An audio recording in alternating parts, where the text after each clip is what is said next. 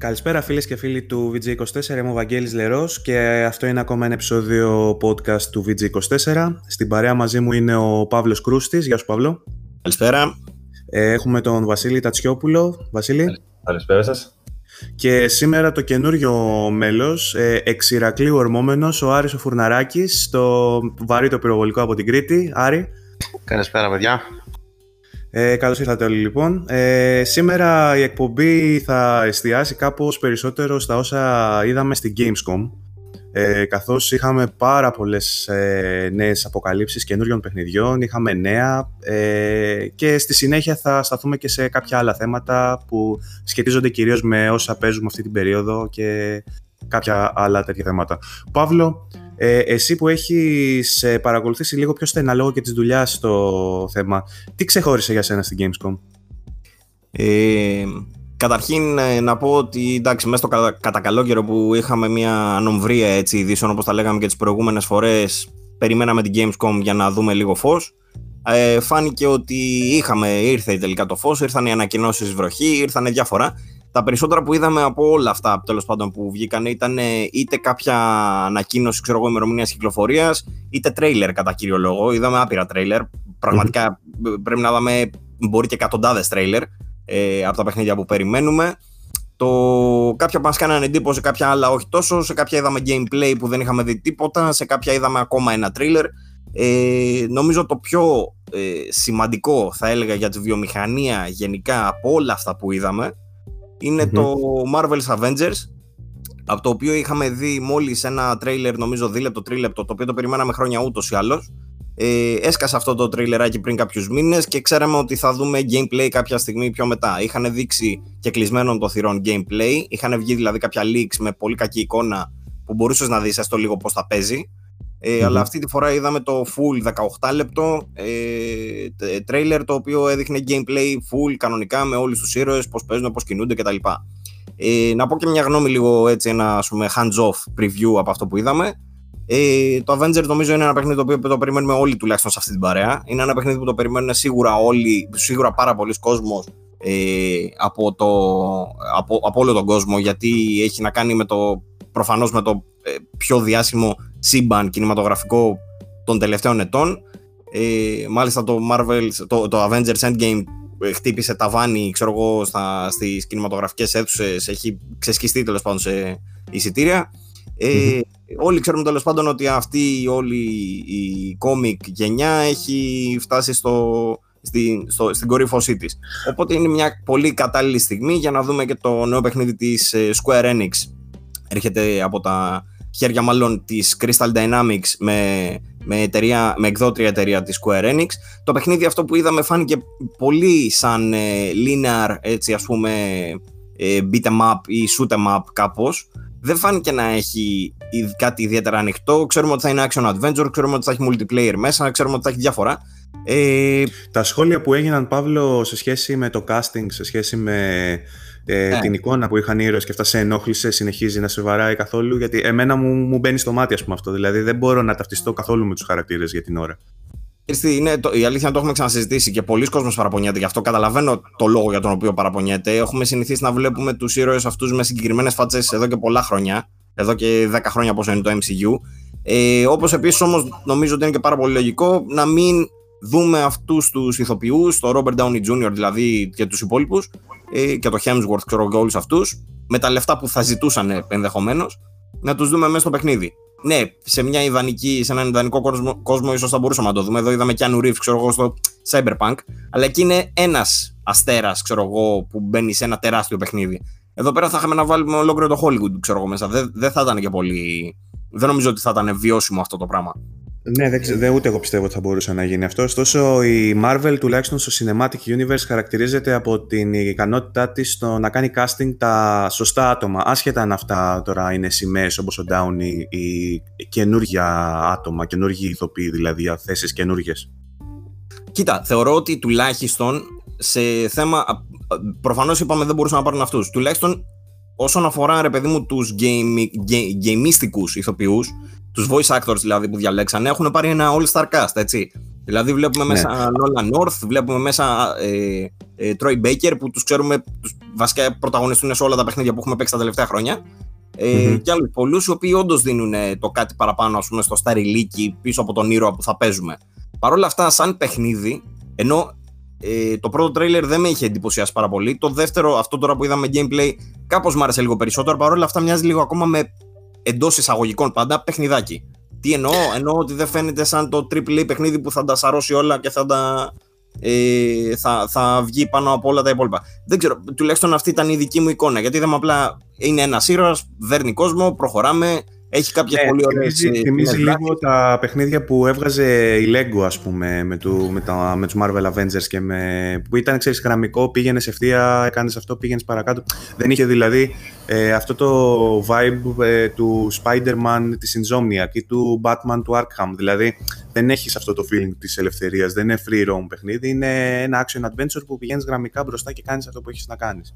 Παρ' όλα αυτά οι αναλλαγέ φάνηκαν ωραίες στους ήρωε γιατί δεν μου φάνηκε σαν αυτά τα άλλα τα Marvel που ήταν top-down, που έμοιαζε αρκετά το gameplay, απλά είχαν διαφορετικά abilities. Εδώ, ας πούμε, ο Thor με τον Iron Man είχαν τελείως διαφορετικό gameplay. Mm-hmm. Στο βίντεο που είδαμε. Δηλαδή. Και μου φάνηκε πολύ ωραίο όπως έδειξε τις αναλλαγέ, ας πούμε. Ναι.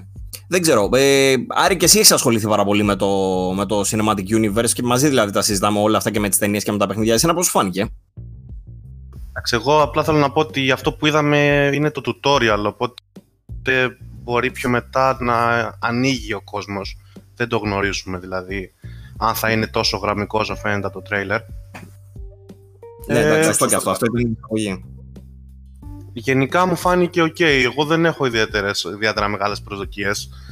Ε, από την αρχή μου άρεσε όμως το τρέιλερ, δηλαδή μου άρεσε η αλλαγή των ηρώων, οι δυνάμεις που είπε και ο Τάτσι ότι είναι ο κάθε χαρακτήρας έχει το δικό του gameplay και είναι και λογικό. Τώρα και εγώ λίγο με τα πρόσωπα δεν μπορώ να ταυτιστώ ακόμα. Εντάξει, θα διορθωθεί πιστεύω μετά και ελπίζω. Κοίτα, σαν σχεδιασμός, αυτό που λέμε με τα πρόσωπα, η αλήθεια είναι ότι ναι, μεν, εντάξει, και εμένα με ξενίζει προφανώς που δεν είναι οι γνωστές μας φάτσες, αλλά από την άλλη δεν θεωρώ ότι είναι, έχει γίνει άσχημη δουλειά. Δηλαδή, η Crystal Dynamics, το γνωρίζουμε από, τα, από το Tomb Raider τα παιχνίδια, που το Shadow of the Tomb Raider, το τελευταίο, ας πούμε, ήταν ε, από τα καλύτερα δείγματα γραφικών που είχαμε πέρυσι. Ξέρεις ποιο είναι το πρόβλημα; Το πρόβλημα είναι ότι δείχνουν να είναι generated από μηχανή γραφικών. Δηλαδή, εμένα μου θύμιζαν λίγο τους παίχτες τους generics στο Pro Evolution, ξέρεις, που έχουν τη, τη standard τη μύτη, το standard το στόμα, τα standard τα μάτια. Ξέρεις. Δεν φάνηκε δηλαδή ότι είναι σκαναρισμένοι από πραγματικούς ηθοποιούς. Φάνηκε ότι είναι φτιαγμένοι σε μια μηχανή γραφικών. Καταλαβαίνω αυτό που λες. Νομίζω ότι είναι πρόβλημα το οποίο το έχουν, δεν, το έχει, δεν το έχουμε δει μόνο εδώ πέρα. Το έχουμε δει και σε άλλα παιχνίδια αυτό το πράγμα. Ότι βλέπεις το χαρακτήρα και λες ότι κάτι δεν σου πάει καλά. Δεν σου αρέσει τόσο η, η, η οικαστική, ας πούμε, η κατεύθυνση που έχουν επιλέξει για να βάλουν το πρόσωπό του. Ενώ ίσως θα ήταν καλύτερο να τους ε, βάζουν, να τις βασίζουν, όπω το λένε, τις φάτσες που φτιάχνουν πάνω σε, όντως σε πραγματικά πρόσωπα. σω θα γινόταν καλύτερη δουλειά έτσι. Ναι, θα μπορούσε να είναι και αν Μπορεί να είναι και αν κάνει αυτό, αν το βασίζανε σε πραγματικούς ηθοποιούς, γνωστούς ηθοποιούς. Δηλαδή, φαντάσου τώρα να δεις ένα, ε, πώς το πω, ένα mock-up και ένα render της φάτσας του Downey και να μην είναι αυτό που έχεις στο Cinematic Universe, γιατί πολύ απλά η μηχανή γραφικών δεν μπορεί να υποστηρίξει ένα πολύ καλό render, οπότε να είναι αν κάνει και να λες τι βλέπω, ξέρω, είναι σκατά αυτό. Αυτό με το αν κάνει είναι μεγάλη κουβέντα πάντως, γιατί ούτως ή άλλως ε, ε, ε, εκεί εστιάζουμε έτσι. Δηλαδή είναι κατά πόσο μας φαίνεται καλό, μας μας φαίνεται on point, ξέρω εγώ, ή off κάποια φάτσα. Το οποίο είναι στην ουσία το αν κάνει valley που λέμε, είναι το κατά πόσο μια φάτσα σου φαίνεται για πραγματική, σε πίθη, ε, ότι έχει συναισθήματα, ότι είναι. Ε, το συγκεκρι... Αυτό το ακριβώς το κομμάτι το μεταξύ είναι και σε ένα άλλο παιχνίδι που βλέπουμε αυτές τις μέρες. Είναι το Man of Medan, το οποίο το έχουμε στα χέρια μας εδώ και κάποιες μέρες. Αλλά δυστυχώς mm-hmm. δεν μπορούμε να μιλήσουμε γι' αυτό μέχρι τις 28 του μηνός. Από την επόμενη εκπομπή θα μπορούμε να μιλήσουμε γι' αυτό. Ε, αλλά έχει και εκεί πάρα πολύ παίζει ρόλο αυτό το κομμάτι γιατί είναι ε, βασικό του. Δηλαδή για το σενάριο και όλα αυτά, ρε παιδί μου, οι φάτσες των ηρών πάντα παίζουν ρόλο στο συνέστημα που σου βγάζουν και σε αυτά. Δεν ξέρω. Ε, συνολικά πάντως το Avengers από αυτό που είδα μ' άρεσε. Έμεινε ικανοποιημένος. Δεν είναι το μόνο που είδαμε βέβαια από την ε, Gamescom. Δεν ξέρω αν θέλετε να προσθέσετε εσείς κάτι άλλο για το παιχνίδι της Square Enix.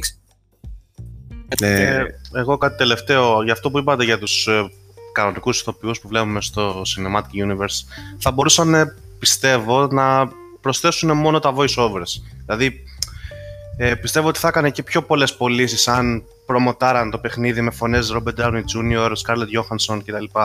από, τον, α, από τους ηθοποιούς που έχουν τώρα. Και ας μην βάζανε τα πρόσωπα. Πιστεύω ότι θα καθόταν πιο καλά στον κόσμο. Το budget θα πήγαινε στο Θεό, βέβαια, έτσι. Ναι, αλλά και οι πωλήσει θα αυξάνονταν. Είναι, υποτίθεται αυτοί οι ηθοποιοί δεν είναι απλά ότι είναι. Είναι από τους πιο καλοπληρωμένου αυτή τη στιγμή πολλοί από αυτούς. Δηλαδή, μόνο που θα παίζανε. Ναι. Πες Είναι να μεγάλο έχει- ρίσκο. Είναι μεγάλο ρίσκο και θα έπαιρνε πολλά χρήματα από το budget για την ανάπτυξη. Ενδεχομένως να μην είχαμε ένα καλό παιχνίδι, δηλαδή, αν όλα τα λεφτά πήγαιναν στο να καλύψουν τις απαιτήσεις του cast. Σίγουρα, οκ. Μμ. Οκ, νομίζω το καλύψαμε το θέμα με τους Avengers. Δεν χρειάζεται να σταθούμε άλλο γιατί ήταν απλά ένα κομμάτι, ένα tutorial. Α πούμε, μόλις θα μάθουμε περισσότερα πράγματα, σίγουρα θα ξαναεπιστρέψουμε σε αυτό να συζητήσουμε περισσότερα. Γιατί, όπως είπε και ο Παύλος, όλοι περιμένουμε να παίξουμε αυτό το παιχνίδι. Είναι το hype μας δεδομένο παρά άσχετα με το αν συμφωνούμε ή διαφωνούμε με το πώς υλοποιείται. Ε, άλλη επόμενη είδηση σημαντική από την Gamescom που σου κάνει εντύπωση, Παύλο; Θα ήθελα να κουμπώσουμε πάνω στο προηγούμενο ε, για την είδηση ότι μιας και το συζητάγαμε και στις προηγούμενες εκπομπές, αλλά και ταιριάζει και με το Marvel Avengers, ότι ο Spider-Man, το αγαπημένος μας Spider-Man και οι αγαπημένοι μας Insomniac Games ε, πλέον βρίσκονται υπό τη σκέπη της Sony Interactive Entertainment στα Worldwide Studios και η Sony μετά από πολλά χρόνια που φημών και τα λοιπά που το συζητάγαμε και εμείς και άλλοι ανα- που κάνανε τις αναλύσεις τους ότι είναι ένα στούντιο που θα ταιριάζει πάρα πολύ να το πάρει η Sony γιατί είχαν ήδη στενή συνεργασία με πάρα πολλούς τίτλους. Τελικά το αγόρασε η Sony και βρίσκεται πλέον και αυτό στα στούντιο της Sony. Νομίζω πλέον έχουν φτάσει στα 15-17 στούντιο. Είναι, είναι μπόλικα. Ε, σίγουρα αυτό σημαίνει ότι εντάξει, και ο Spider-Man ξέρουμε ότι η είδηση που βγήκε είναι ότι έφτασε στα 13,2 εκατομμύρια σε πωλήσεις, το οποίο είναι νομίζω η δεύτερο ή τρίτο σε πωλήσεις σε παιχνίδι του PlayStation 4 μετά το Uncharted 4 νομίζω μόνο. Ε, Μιλάω για τα αποκλειστικά, τα, τα multiplatform δεν θυμάμαι πόσο έχουν φτάσει. Ναι. Ε, αλλά αυτό σημαίνει ότι η Insomniac πλέον θα δουλεύει μόνο για τη Sony. Δηλαδή, ε, franchises όπως το Sunset Overdrive, το οποίο ήταν εξαιρετικό, by the way, ε, δυστυχώς από ό,τι φαίνεται δεν θα δούμε συνέχεια του ε, σύντομα, τουλάχιστον έτσι όπως φαίνονται Γιατί τα όχι. πράγματα. Ε, Ε, επειδή δεν μπορεί, να το, δεν μπορεί να το πάρει αποκλειστικό η Sony εννοείς. Νομίζω, νομίζω έχει αγοράσει δικαιώματα η Microsoft, χωρίς να είμαι και σίγουρος. Ναι. Ε, μήπως είναι bound με το studio, αυτό εννοώ, δεν το ξέρω αυτό. Ε, αν ήταν έτσι λογικά θα είχε βγει και αλλού για αυτά, από αυτή την άποψη το λέω. Πρέπει να έχει βγει και PC, δεν είμαι σίγουρος. Έχει βγει Ε, PC, αλλά εντάξει, το PC μπορεί να, να είναι μέσω του. και στο Play Anywhere θα μπορούσε να βγει λόγω του Xbox, αλλά νομίζω έχει βγει και στο Steam. Αν δεν κάνω λάθος. Άρη, εσύ που είσαι και του Steam περισσότερο. Α, ο Άρης μας ακούει. Νομίζω μόνο Play Anywhere έχει βγει. Ναι. Ε, δεν, νομίζω το έχω δει Steam. Το, για, δεν είμαι σίγουρος. Και εγώ έτσι αλλά- πιστεύω. Πιστεύω υπάρχει Steam. Ναι. Ε, Τέλος πάντων, δεν είναι εκεί το θέμα μας. Το θέμα μας είναι όμως. Νομίζω ότι εκεί που πρέπει να σταθούμε είναι μια καλή είδηση, έτσι. Αλλά νομίζω πρέπει να σταθούμε στο ότι η Sony έχει αρχίσει και συγκεντρώνει τα πιο επιτυχημένα στούντιο, όχι απαραίτητα τα πιο ικανά. Έχει πιο ε- επιτυχημένα στούντιο. Και αυτό σημαίνει ε, ότι μπορεί να πάρει στη Microsoft που ναι, μεν έχει αρχίσει και ε, μαζεύει developers που δούλευαν παλιότερα σε στούντιο, μεγάλα ονόματα δηλαδή, σε προσωπικότητες, δεν έχει στούντιο έτοιμα τα οποία θα μπορέσουν να βγάλουν, ε, σε, σε- να βγάλουν άμεσα AAA παιχνίδια αποκλειστικότητα console sellers. Ε, έτσι έχουμε ας πούμε τη Sony να συγκεντρώνει τα πιο γνωστά στούντιο, έτσι. Δεν, δεν ξέρω αν αυτό μας θα είναι καλό ας πούμε γενικότερα. Κοίτα, η αλήθεια είναι ότι το μονοπόλιο, ας πούμε, αυτό που φαίνεται να δημιουργείται, δεν θα κάνει καλό. Αλλά η διαχείριση που κάνει η Sony, νομίζω ότι είναι για όλα αυτά, ε, τα στούντιο ας πούμε, που μαζεύει, είναι ψηλοειδανική εδώ που τα λέμε. Γιατί στην ουσία μας δίνει αυτό που θέλουμε, μας δίνει καλά παιχνίδια. Ε, από ναι, την σίγουρα, άλλη, κάποιος, κάποιος που θα έχει Ναι. PlayStation θα είναι πολύ χαρούμενος ας πούμε, αλλά δεν θα ήταν καλύτερο για να έχουμε έναν έτσι πιο υγιή ανταγωνισμό κάποιες εταιρείες να μένανε με τη Microsoft, κάποιες να ήταν με την ε, Sony. Κατάλαβες τι εννοώ. Σίγουρα. Στρατηγικά όμως, άμα το πάρεις, νομίζω η Sony έκανε εξαιρετική κίνηση γιατί εκεί πέρα που βγαίνει η Microsoft τα τελευταία χρόνια και σου λέει αγοράζω πόσα στούντιο έχει αγοράσει μέσα σε δύο χρόνια, ας πούμε, που δεν έχει αγοράσει όλα αυτά τα χρόνια. Ναι. Και φαίνεται ότι έκανε καλή έτσι μπάζα σε εισαγωγικά. Με... Πρέπει να έχει πάρει νομίζω γύρω στα 10 στούντιο ως τώρα η Microsoft. Ε, και έχει στήσει μια- ένα καλό έτσι αβαντάζ ας πούμε για την επόμενη γενιά με το επόμενο Xbox γιατί αυτός ήταν ο λόγος που κράζαμε και τα προηγούμενα χρόνια ότι δεν έχει παιχνίδια, δεν έχει αποκλειστικά, δεν έχει αυτό. Τώρα φαίνω, φαίνεται ότι θα ε, έκανε μια καλή κίνηση με αυτά τα στούντιο που πήρε και θα συνεχίσει. Η, η Sony όμως έρχεται από την άλλη και παίρνει ένα στούντιο και γίνεται αυτός ο ντόρος που γίνεται γιατί είναι η Insomniac Games. Είναι, είναι, είναι σημαντικό για τη βιομηχανία αυτό το πράγμα γιατί βλέπουμε πόσο εξισορροπείται από τη μία ε, την επίθεση της Microsoft αυτή με τα studios ή πώς κάνει την αντεπίθεση ας πούμε η Sony και νομίζω ότι ήταν ε, και προς όφελός της, ήταν εξαιρετική κίνηση υπήρχαν και φήμες εντωμεταξύ από πριν ότι μπορεί να έπαιρνε ξέρω εγώ τη Remedy για παράδειγμα, είχε ακουστεί το όνομά της ε, ναι. Αλλά Κοίτα, ε, το, το, point μου, το point μου είναι ότι ε, η Microsoft έχει συνθέσει νέες ομάδες με έμπειρο προσωπικό δηλαδή, με προσωπικότητες μεγάλες, αλλά έχει συνθέσει νέες ομάδες, στούντιο καινούργια, τα οποία ίσως τους πάρουν 4-5 χρόνια για να φτιάξουν ένα παιχνίδι. Δεν είναι το ίδιο δηλαδή με το να έχεις την Insomniac να κάθεται 2-3 χρόνια και να ανακοινώσει ένα project και μπορεί να το δουλεύει έτσι χαλαρά ήδη 2-3 χρόνια. Κατάλαβες; Το πιο πιθανό είναι η Insomniac αυτή τη στιγμή να φτιάχνει το Spider-Man 2, έτσι. Ναι. Και κάπου εκεί που θα ήταν στη, στη στενή της συνεργασία, θα πήγε κανένας υπάλληλος στη Sony, ρε φιλαράκια δεν έρχεται ξέρω μαζί μας. Ναι, ρε, το σκεφτόμασταν κι εμείς, κάπως έτσι. Mm. Όχι πολύ ρεαλιστικό σενάριο, αλλά η, η ατμόσφαιρα κάπως έτσι πρέπει να ήταν. Mm-hmm. Τόσο, αυτά με την ε, Insomniac. Ναι. Ε, μπορούμε να προχωρήσουμε σε επόμενες ειδήσεις που βγήκαν από την Gamescom, δεν ξέρω αν συμφωνείτε. Συμφωνώ. Ε, κάτι ακόμα που είδαμε από την ε, Gamescom έτσι πολύ σημαντικό νομίζω ήταν το Death Stranding του Hideo Kojima ο οποίος ξέρουμε ότι πλέον φτιάχνει παιχνίδι για τη Sony αποκλειστικά για το PlayStation 4 ε, το παιχνίδι αυτό ήταν μεγάλο μυστήριο για πολλά χρόνια. Είχαμε, το περιμέναμε από τότε που πήρε το διαζύγιό του με την Konami και το Metal Gear Solid 5 Πολλοί κόσμος περιμένει να δει ποιο, τι θα φτιάξει επιτέλους αυτός ο Hideo Kojima, αυτός ο μύθος της βιομηχανίας το οποίο με οδηγεί στο mm. επόμενο θέμα που θα ήθελα να συζητήσουμε. Καταρχήν, δεν ξέρω αν είδατε τα τρία τρέιλερ που βγήκαν από την Gamescom για το Death Stranding και παράλληλα να συζητήσουμε λιγάκι το τι πιστεύετε εσείς για το σενάριο του παιχνιδιού, γιατί ακόμα δεν ξέρουμε τίποτα, ακόμα είμαστε μπερδεμένοι, όχι μόνο για το σενάριο βασικά και για το gameplay, δεν ξέρουμε πώς θα παίζει. Ε, Βασίλη, θες να μας μιλήσεις ναι. λιγάκι για την πορεία του Kojima και τι έχεις δει από τότε που έφυγε από την Konami μέχρι τώρα; Λοιπόν, καταρχάς να πούμε ότι το τελευταίο trailer που είδαμε του Death Stranding, το gameplay trailer, εμένα μου φάνηκε σχεδόν σαν να κορόιδευε αυτά που λέει ο κόσμος. Σε φάση δεν βλέπουμε gameplay, άντε που είναι το gameplay, δεν έχουμε δει gameplay, πώς θα παίζει το παιχνίδι, δεν μας λες τίποτα Kojima, τι είναι αυτά. Ok, okay, λέει.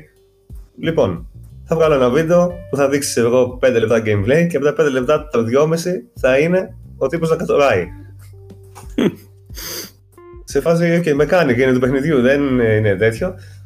Ε, το, game, το gameplay του Death Stranding όπως και να έχει, η αλήθεια είναι ότι μου φαίνεται πάρα πολύ φιλόδοξο γενικά όλο το project και όσο περνάει καιρός και βλέπουμε λίγο gameplay, όσο έχουμε δει τουλάχιστον και ό,τι εικόνα έχουμε, θα αρχίσει λίγο να φοβάμαι ότι θα είναι λίγο ε, όχι αυτό που περίμενα να είναι, ότι θα είναι, παρά είναι φιλόδοξο πόσταρες σε ένα πολύ ωραίο άρθρο, το οποίο διάβασα με τεράστιο ενδιαφέρον και ήταν από έναν τύπο σε ένα ξένο site που έπαιξε μισή ώρα ή λίγο παραπάνω, δεν ξέρω. Έπαιξε mm. αρκετό ε, Death Stranding και έκανε κάποια σχόλια.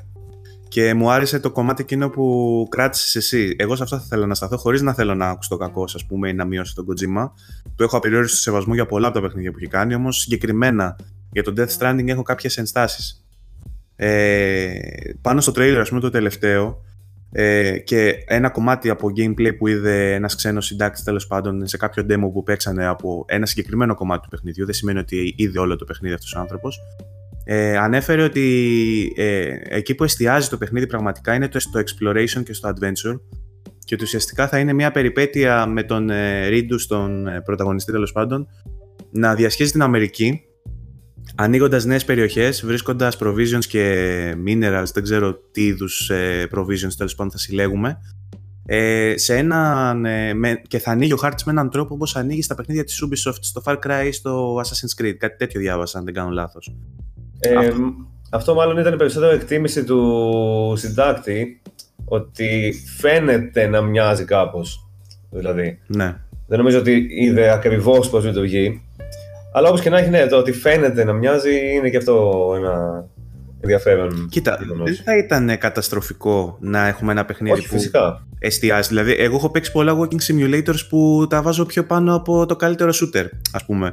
Ε, γιατί είχαν πολύ ωραία ιστορία και το adventuring και ε, όλη, όλη η εμπειρία που είχα ήταν, πολύ, ήταν συναρπαστική, ενδιαφέρουσα, ήταν ωραία. Ε, το θέμα είναι άλλο. Το θέμα είναι πώς θα καταφέρει να μπλέξει όλα αυτά που έχει υποσχεθεί. Ε, δηλαδή να έχει και αυτό που λέει ότι δεν πεθαίνεις. Α πούμε, στο Afterlife περνάς σε έναν άλλον κόσμο που πολεμάς και γυρίζεις πίσω, δηλαδή δεν έχει game over. Να το μπλέξει με τα μωρά, να το μπλέξει με το shooting που θα έχει, να το μπλέξει.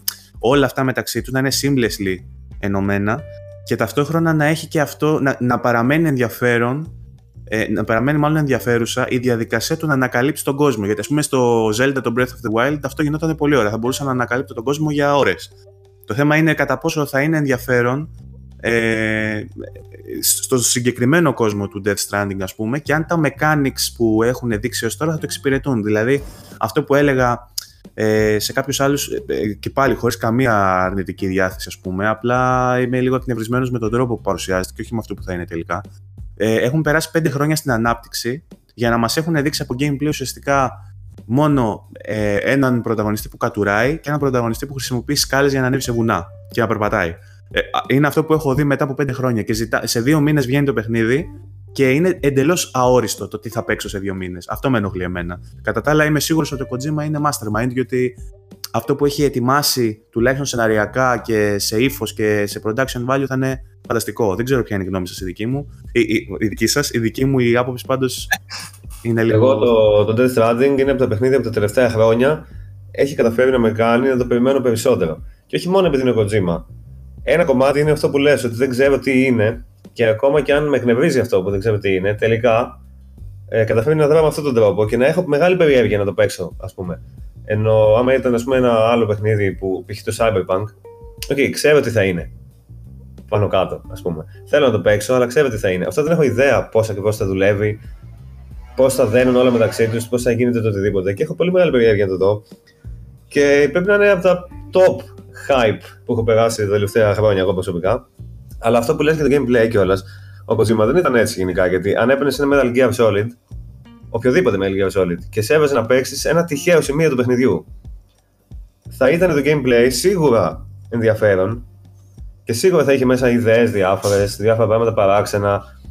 Ενώ το Death Stranding δεν φαίνεται ακριβώς έτσι. Φαίνεται πιο αργό, πιο ας πούμε concept να το πούμε ότι θα είναι yeah. Ναι. το σενάριο το κύριο driving force, ας πούμε. Δηλαδή, άμα δεν υπάρχει το σενάριο, το gameplay από μόνο του, δεν ξέρω.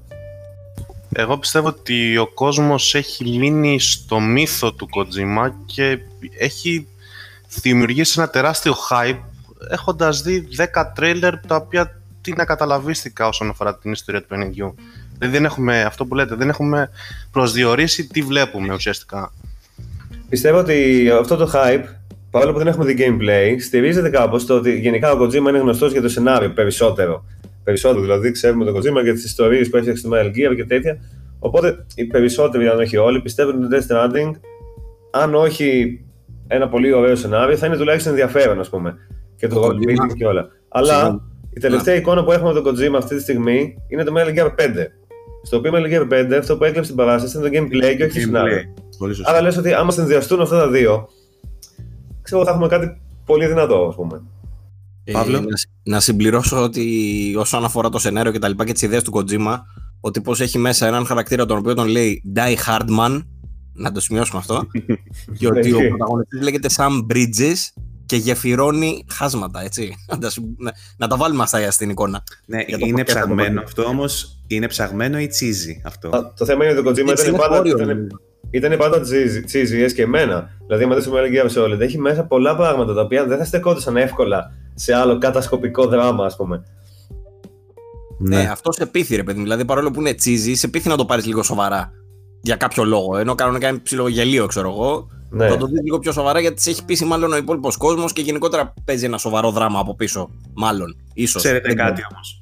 Αυτό που μας, αυτό που μας ενοχλεί για ακόμα μια φορά, είναι αυτό που δημιουργείται, είναι το προϊόν της κοινότητας. Δηλαδή, μας ενοχλεί δηλαδή αυτά που έχουν να πούνε τα fanboys του Kojima. Δεν μας ενοχλεί ο Kojima από, από μόνος του.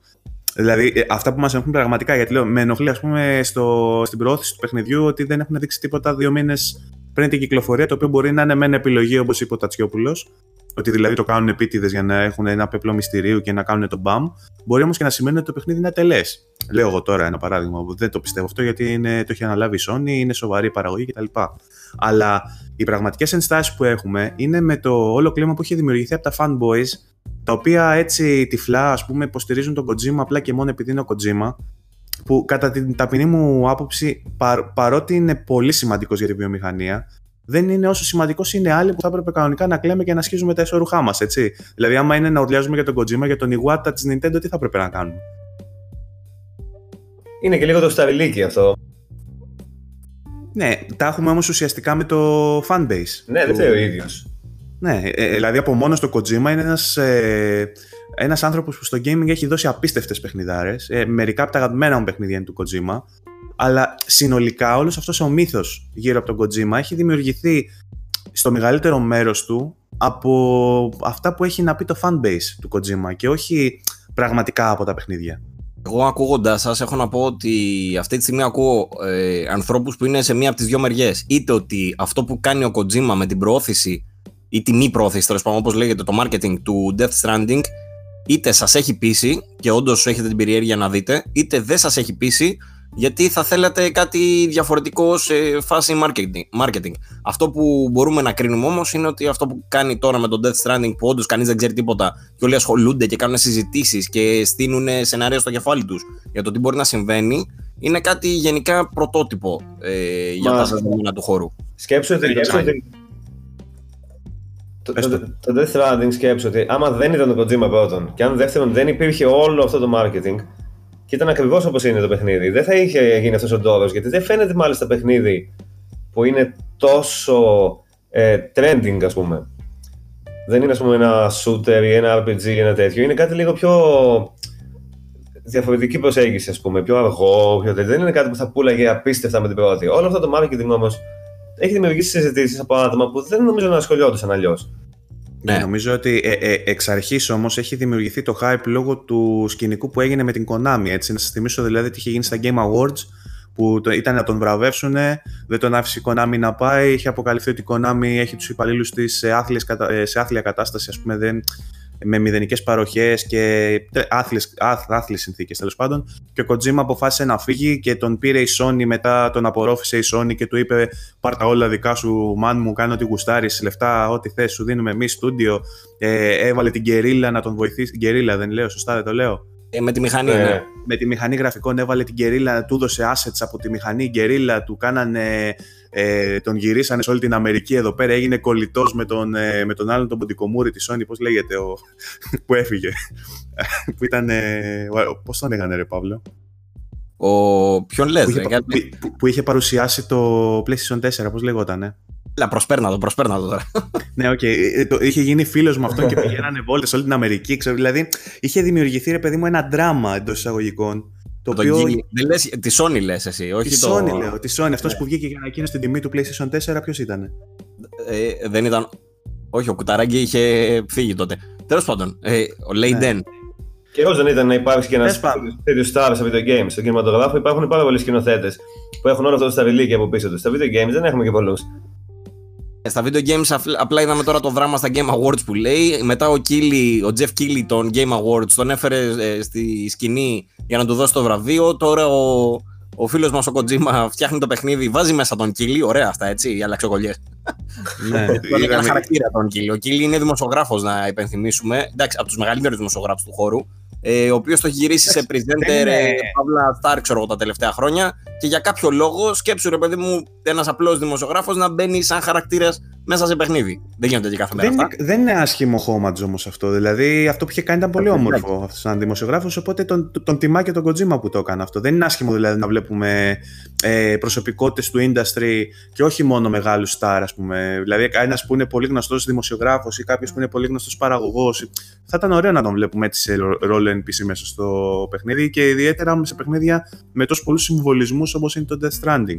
Και ούτως ή άλλως είναι και γνωστό ότι ο Kojima είναι τίγκα στα easter eggs όλα τα παιχνίδια του, τίγκα στις αναφορές, τίγκα στα. Συμβολισμούς. Ε, ε, έχει ένα πράγμα δηλαδή, ναι, συμβολισμούς και τέτοια. Ναι, ναι, ναι.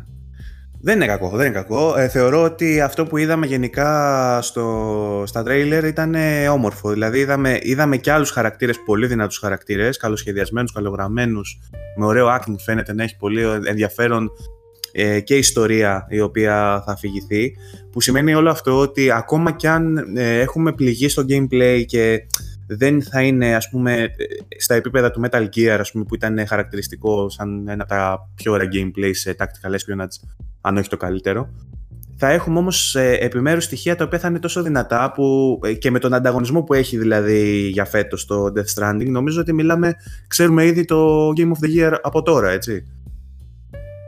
Εννοείς, πώς το ξέρουμε; Ε, Επειδή ήταν κατά τα άλλα μια δύναμη χρονιά και ξέρεις ε, ότι δεν ναι, ναι, ναι, ναι. Επειδή δεν, υπάρχουν, δεν υπάρχει ανταγωνισμός άλλος δυνατός, θεωρώ ότι ακόμα και με αυτά τα στοιχεία που ξέρουμε ως τώρα, θα είναι ένα παιχνίδι που θα κινηθεί γύρω στο 9 ας πούμε, με 10, ανάλογα ποιος θα το γράφει. Και ή στο 11, άμα γράφει ο Παύλος, ναι. Και θα έχει εύκολη δουλειά στο να πάρει το βραβείο του Game of the Year, θεωρώ, το Death Stranding. Κοίτα, επειδή ανοίγεις τώρα μεγάλη κουβέντα, να αναφέρουμε λίγο ότι τα... η χρονιά αυτή δεν είναι ότι ήταν ε, άσχημη, είναι ότι απλά δεν ξεχωρίζει κάποιος τίτλος όπως ξεχώρισαν πέρσι τα God of War και τα Red Dead Redemption. Αλλά έχουμε και φέτος, δηλαδή, άμα το σκεφτείς, υπάρχει Sekiro, υπάρχει Metro Exodus. Υπάρχουν. Ναι, okay. ναι, Βασίλη, Shenmue 3, ναι, εντάξει. και μην ξεχνάμε και το expansion του No Man's Sky, ε. Φυσικά. 10 στα 10. Ναι, ok, okay, δεν είναι GOTY material όλο αυτό. Δεν νομίζω ότι θα έχει yeah. ιδιαίτερη δυσκολία ο Kojima, αλλά ok. Okay. Μα, μακάρι να δούμε. Άμα δεν είναι No Man's Sky, θα βγω γυμνός στην, στην Ερμού. Ξέρεις τι όμως, δεν, γίνεται, δεν αρχίζει και γίνεται λίγο κλισέ το ότι θα δούμε πάλι αποκλειστικότητα της Sony, ξέρω εγώ, να βγαίνει... Ε, Μα γιατί όχι; Εντάξει, πέρυσι είχε υποψηφιότητα και το Fortnite, δηλαδή δεν μου κάνει εντύπωση άμα της κανένα No Man's Sky να τρέχεις γυμνός. Δεν είναι το ίδιο No Man's Sky με το Fortnite, σας παρακαλώ. Ευτυχώς δεν ψηφίζει ο Βασίλης. Αυτό έχω να πω. Κοιτάξτε, ναι, όσον ναι. αφορά το Death Stranding, εγώ πιστεύω ότι και με τα καλά του και με τα κακά του είναι ένα παιχνίδι που θα παίξουμε όλοι. Και τώρα, επειδή έχουμε και διαφορετικές απόψεις, θα το κρίνουμε καλά ή κακά ανάλογα το γράφει όντως όπως είπε ο, ο, ο Βαγγέλης. Είναι ένα παιχνίδι σταθμός για το 2019 για μένα. Από εκεί και πέρα θα δούμε. Δεν έχουμε δει τίποτα από, gameplay, από ιστορία, συγγνώμη θα το δούμε και θα το κρίνουμε μετά ανάλογα. Απλά αυτό που φοβάμαι είναι με τόσο hype που έχει γίνει, μην δεν είναι, δεν είναι τίποτα ιδιαίτερο στο τέλος και πέσει, το καταρακώσουν, δεν ξέρω. Καλά, μην φοβάσαι. Θα, θα είναι ένα μάθημα για όλους μας άμα βγει φόλα. Μα, δεν μα αυτό είναι το όλο το θέμα. Σκέψου δηλαδή, ο Kojima είναι ένας άνθρωπος ο οποίος ασχολείται σε όλη του τη ζωή ε, με το Metal Gear Solid στην Konami και αυτή τη φορά είναι η πρώτη του ευκαιρία. Είχε ξαναφτιάξει παιχνίδι και πιο παλιά, έτσι. Αλλά θέλω να πω, μετά από όλα αυτά τα χρόνια που έχει ανέβει τόσο το hype και τόσο το όνομά του και η φήμη του, είναι η πρώτη φορά που, που έχει την ευκαιρία του να δείξει ότι κοίταξε να δεις, δεν είμαι τυχαίος. Μας το έχει δείξει, ναι. αλλά δεν μας το έχει δείξει εκτός Metal Gear Solid να δούμε τι άλλο μπορεί να κάνει. Το οποίο ούτως ή άλλως όλα αυτά τα χρόνια όλοι οι fans τον εκθιάζουν και κάνουν και ράνουν. Και αυτή τη φορά έχει πάρει όλα τα εφόδια, όλα τα δυνατά εφόδια. Δηλαδή, δεν νομίζω να υπάρχει άλλος άνθρωπος στη βιομηχανία που θα μπορούσε η Sony να πάει να του πει φτιάξε μας το top single player game με ό,τι χρειαστείς. Δεν παίζει αυτό που θα και να, υπάρχει και, μια, και να υπάρχει και μια γενική προδιάθεση από τον κόσμο ότι δώσε μας την παιχνιδάρα. Το ξέρουμε ότι αυτό που κάνεις είναι παιχνιδάρα, δώστη μας. Αυτό, δηλαδή ε, όσον αφορά το hype έχει όλα τα φόντα για να ανέβει στο Θεό το hype.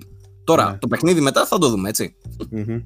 Φαντάζεσαι όμως να είναι λοιπόν, κανένα παιχνίδι. Γι αυτό, γι' αυτό λοιπόν θα το γράψω εγώ το Death Stranding για να είμαστε προσγειωμένοι.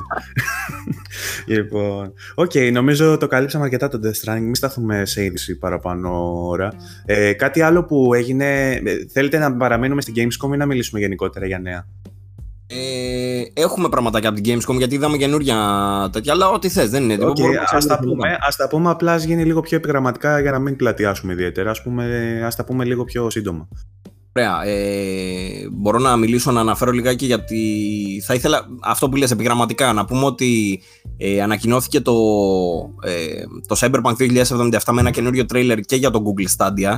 Βλέπουμε όλο και μεγαλύτερη στήριξη για την πλατφόρμα της Google η οποία ε, θα, ε, την εποχή που θα βγει το Cyberpunk ενδεχομένως να είναι θα είναι η πρώτη της ε, μήνες οπότε ενδεχομένως να της δώσει και την, κάποια στήριξη παραπάνω ε, και βλέπουμε όλο και περισσότερους ε, developers και publishers να ασχολούνται με την ε, πλατφόρμα αυτή. Ε, τώρα θα το δούμε. Υπήρχε κόσμος που δοκίμασε το παιχνίδι, ε, όχι, όχι το παιχνίδι, συγγνώμη, που δοκίμασε την πλατφόρμα της Google εκεί πέρα στην ε, Gamescom ε, και είχε να πει καλά λόγια, αλλά δεν ξέρουμε βέβαια τις συνθήκες στις οποίες έγιναν οι δοκιμές και αν ο σερβερ ήταν δίπλα, αν ο σερβερ ήταν πιο πάνω, πιο κάτω, δεν τα ξέρουμε αυτά και πώς θα τρέχει. Mm. Όπως και να έχει είναι κάτι το οποίο σαν ελληνική αγορά δεν μας αφορά άμεσα γιατί θα αργήσει λιγάκι να έρθει. Ε, 21. Για τα επόμενα ένα-δύο χρόνια, ναι. Τρία χρόνια ίσως. Ε, αλλά αυτό το ότι ανακοινώθηκε ένας τόσο μεγάλο, μεγάλος τίτλος ε, και, και αυτός δηλαδή για το Stadia κάτι δείχνει. Ε, παράλληλα είχαμε ε, trailers από τη Microsoft για τα επερχόμενα παιχνίδια της. Το ένα από αυτά είναι το Blair Witch, το οποίο το περιμένουμε για review από μέρα σε μέρα και θα κυκλοφορήσει στις 30 Αυγούστου. Ε, το οποίο παιχνίδι έχουμε ξαναναφέρει και στο παρελθόν ότι είναι από τα αναμενόμενα του μήνα ε, και είχε να μας δείξει τρέιλερ για αυτό. Φαίνεται πάρα πολύ καλό. Δεν ξέρω εσάς που σας ε, φαίνεται, Βασίλη. Εγώ φαίνεται ωραίο. Απλά κάπως αισθάνομαι ότι θα ήθελα ένα παιχνίδι Blair Witch να είναι λίγο πιο κοντά στην ταινία, γιατί η πρώτη ταινία ήταν αυτό που λένε ότι ε, να, να μην δείχνει πραγματικά αυτό που συμβαίνει, να είναι υπόνοια και ότι είναι πιο τρομακτική η υπόνοια από το να το βλέπεις όντως. Ενώ στο παιχνίδι αυτό το πράγμα είναι λίγο δύσκολο να γίνει και αναγκαστικά θα βάλουν ας πούμε εχθρούς, φαντάζομαι, που θα τους φροντίσει με το φακό και τέτοια πράγματα. Και κάπως μου φαίνεται ότι θα καταλήξει ίσως να είναι σαν ένα κλασικό παιχνίδι του είδους που το έχουμε ξαναδεί πολλές φορές, ενώ είχε πολύ υλικό για να κάνει κάτι καινούριο στο είδος, ας πούμε. Αλλά όπως και να έχει, εγώ είμαι πάρα πολύ ψημένος και από αυτά που έχω δει και θεωρητικά και μόνο ένα παιχνίδι Blair Witch που παρόλο που είναι τόσο αγαπητό franchise, μόνο μία ταινία ήταν καλή. Από όλα. Έχουν βγει και άλλα video games στο παρελθόν, Blair Witch, τα οποία ήταν λίγο περίεργα. Ε. Πολύ χαμηλό budget, δεν μοιάζανε καθόλου με αυτό που περίμενες να είναι, ήταν έτσι κάπως μυστή. Και δεν ξέρω, αλλά τώρα εγώ έχω ψηθεί πολύ με αυτό. Λοιπόν, να αναφέρουμε ότι αυτό είναι το, το, το πρώτο από τα παιχνίδια έτσι, της αποκλειστικότητας πάλι σε εισαγωγικά ε, που περιμένουμε από τη Microsoft γιατί θα βγει για PC και Xbox μόνο, δεν θα βγει στο PlayStation 4 ακόμα από όσο και ξέρουμε. Και είναι από τις αποκλειστικότητες της Microsoft που από τις πρόσφατες που έχουμε δει τουλάχιστον που έχει πιο πολλά φόντα για να πουλήσει περισσότερο. Είτε το, το, το Below ή το Ascen ή κάτι τέτοια. Ήταν για πολύ συγκεκριμένο κόσμο, ας πούμε. Ενώ τώρα Blair Witch πρώτον Δηλαδή, μόνο και μόνο το franchise. Και δεύτερον, παιχνίδι τρόμου, πρώτο προσώπου με φακό και κάμερα και τέτοια είναι κάτι το οποίο θα αγοράσει πολλοί κόσμος. Σίγουρα, όλοι οι καμένοι του Outlast θα το πάρουν day one. Γιατί μοιάζει ε, δεν είναι και λίγοι, μάλλον, ναι.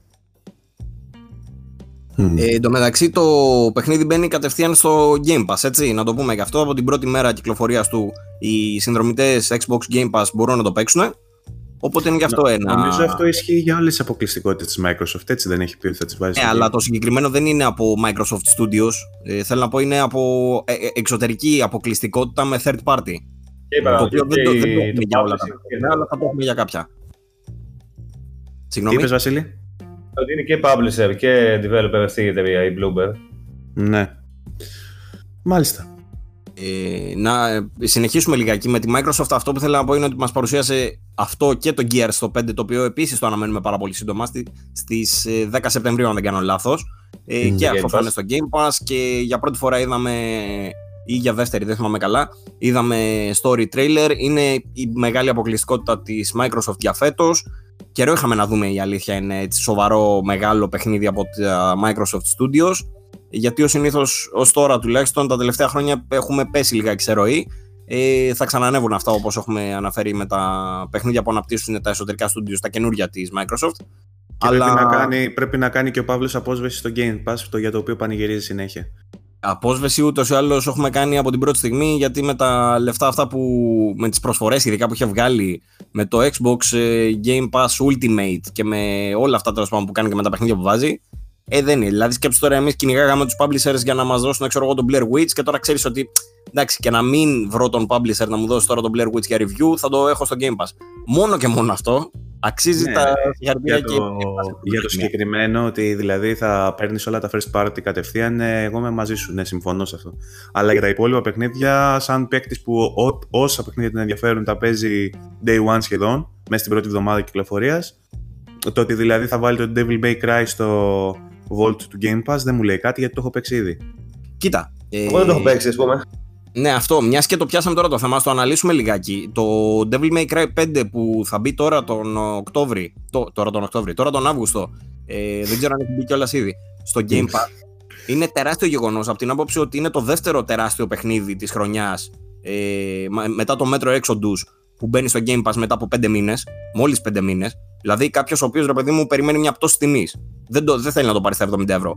περίπου 3-4 μήνες μετά, άντε 5, θα μπορεί να το βρει μεταχειρισμένο ή, ε, ή σε χαμηλότερη τιμή. Περίπου τέτοια εποχή. Ναι, αυτό περίπου τέτοια εποχή. Το γεγονός ότι δεν χρειάζεται καν να το αγοράσεις και το έχει βάλει μέσα το Game Pass είναι ιδανικό. Και δεν είναι δηλαδή αυτό που λες, ναι, και εγώ μαζί σου προφανώς τα παίζουμε επειδή είμαστε εμείς και επειδή ασχολούμαστε και μπορούμε και το κάνουμε. Κάποιος άλλος όμως, ο οποίος δεν έχει τη δυνατότητα και μπορεί να παίρνει μόνο ξέρω εγώ, ένα παιχνίδι το δίμηνο ή ένα παιχνίδι το τρίμηνο, ποιος ξέρει, ε, ή είναι το παιχνίδι το οποίο δεν θα θέλει να αγοράσει πρώτο, αλλά το έχει στη λίστα για να το αγοράσει ξέρω, κάποια στιγμή, ε, νομίζω ότι είναι εξαιρετικά τα νέα. Δηλαδή το Game Pass σου δίνει πολύ, πολύ καλή αξία από αυτή την άποψη. Και δεν είναι μόνο αυτό. Είναι, δεν είναι μόνο δηλαδή τα μεγάλα τα παιχνίδια τα οποία μπαίνουν. Μέσα στο Game Pass λένε ότι έχουν πάνω από 100 παιχνίδια. Αυτή τη στιγμή έχει πάνω από 200. 200 κάτι. Ε, κάποια από αυτά, ναι, προφανώς δεν είναι δεν όλα άξια και ούτε τα έχουμε παίξει και ούτε τα λοιπά. Αλλά κάποια από αυτά μπορεί να τα ανακαλύψεις και να είναι διαμαντάκια. Για παράδειγμα, το, το, δοκίμασα το Ruiner, το οποίο είναι ένα παιχνίδι το οποίο μοιάζει με το Redeemer, το οποίο έκανε review ο Άρης και πάω να τα συνδέσω τώρα όλα μαζί, πιάσε μέσα. Θα μας πει μετά για το Redeemer. ε, αλλά το Ruiner είναι ένα πάρα πολύ ωραίο top-down shooter με εξαιρετικά production values για το είδος του. Ε, το οποίο το ευχαριστήθηκα πάρα πάρα πάρα πολύ. Και δηλαδή έκατσα και ασχολήθηκα, ξέρω εγώ, κάνα 5-6 ώρες. Ναι, και εγώ το έπαιξα, πολύ καλό. Ε, δεν είναι όμως μόνο αυτό. Το, το οποίο δεν θα το, δεν θα το κοιτούσα καν αν δεν ήταν μέσα στο Game Pass. Οπότε σου δίνει την ευκαιρία να δοκιμάσεις παιχνίδια τα οποία αλλιώς δεν θα δοκίμαζε. Και δίνει την ευκαιρία στους developers, αυτό είναι το πιο σημαντικό, να παίξει ο κόσμος στα παιχνίδια τους και να τους ανακαλύψουν. Το οποίο είναι πάρα πολύ σημαντικό για την πορεία τη δική τους. Ε... Ναι, εντάξει, όμως ενδεχομένως να βοηθούσε περισσότερο τους developers αν ε, ήταν timed αυτό, ας πούμε. Δηλαδή, αν έβγαιναν. Πώς κάνει. Ε, η Epic δεν το κάνει αυτό που δίνει free παιχνίδια για ένα διάστημα.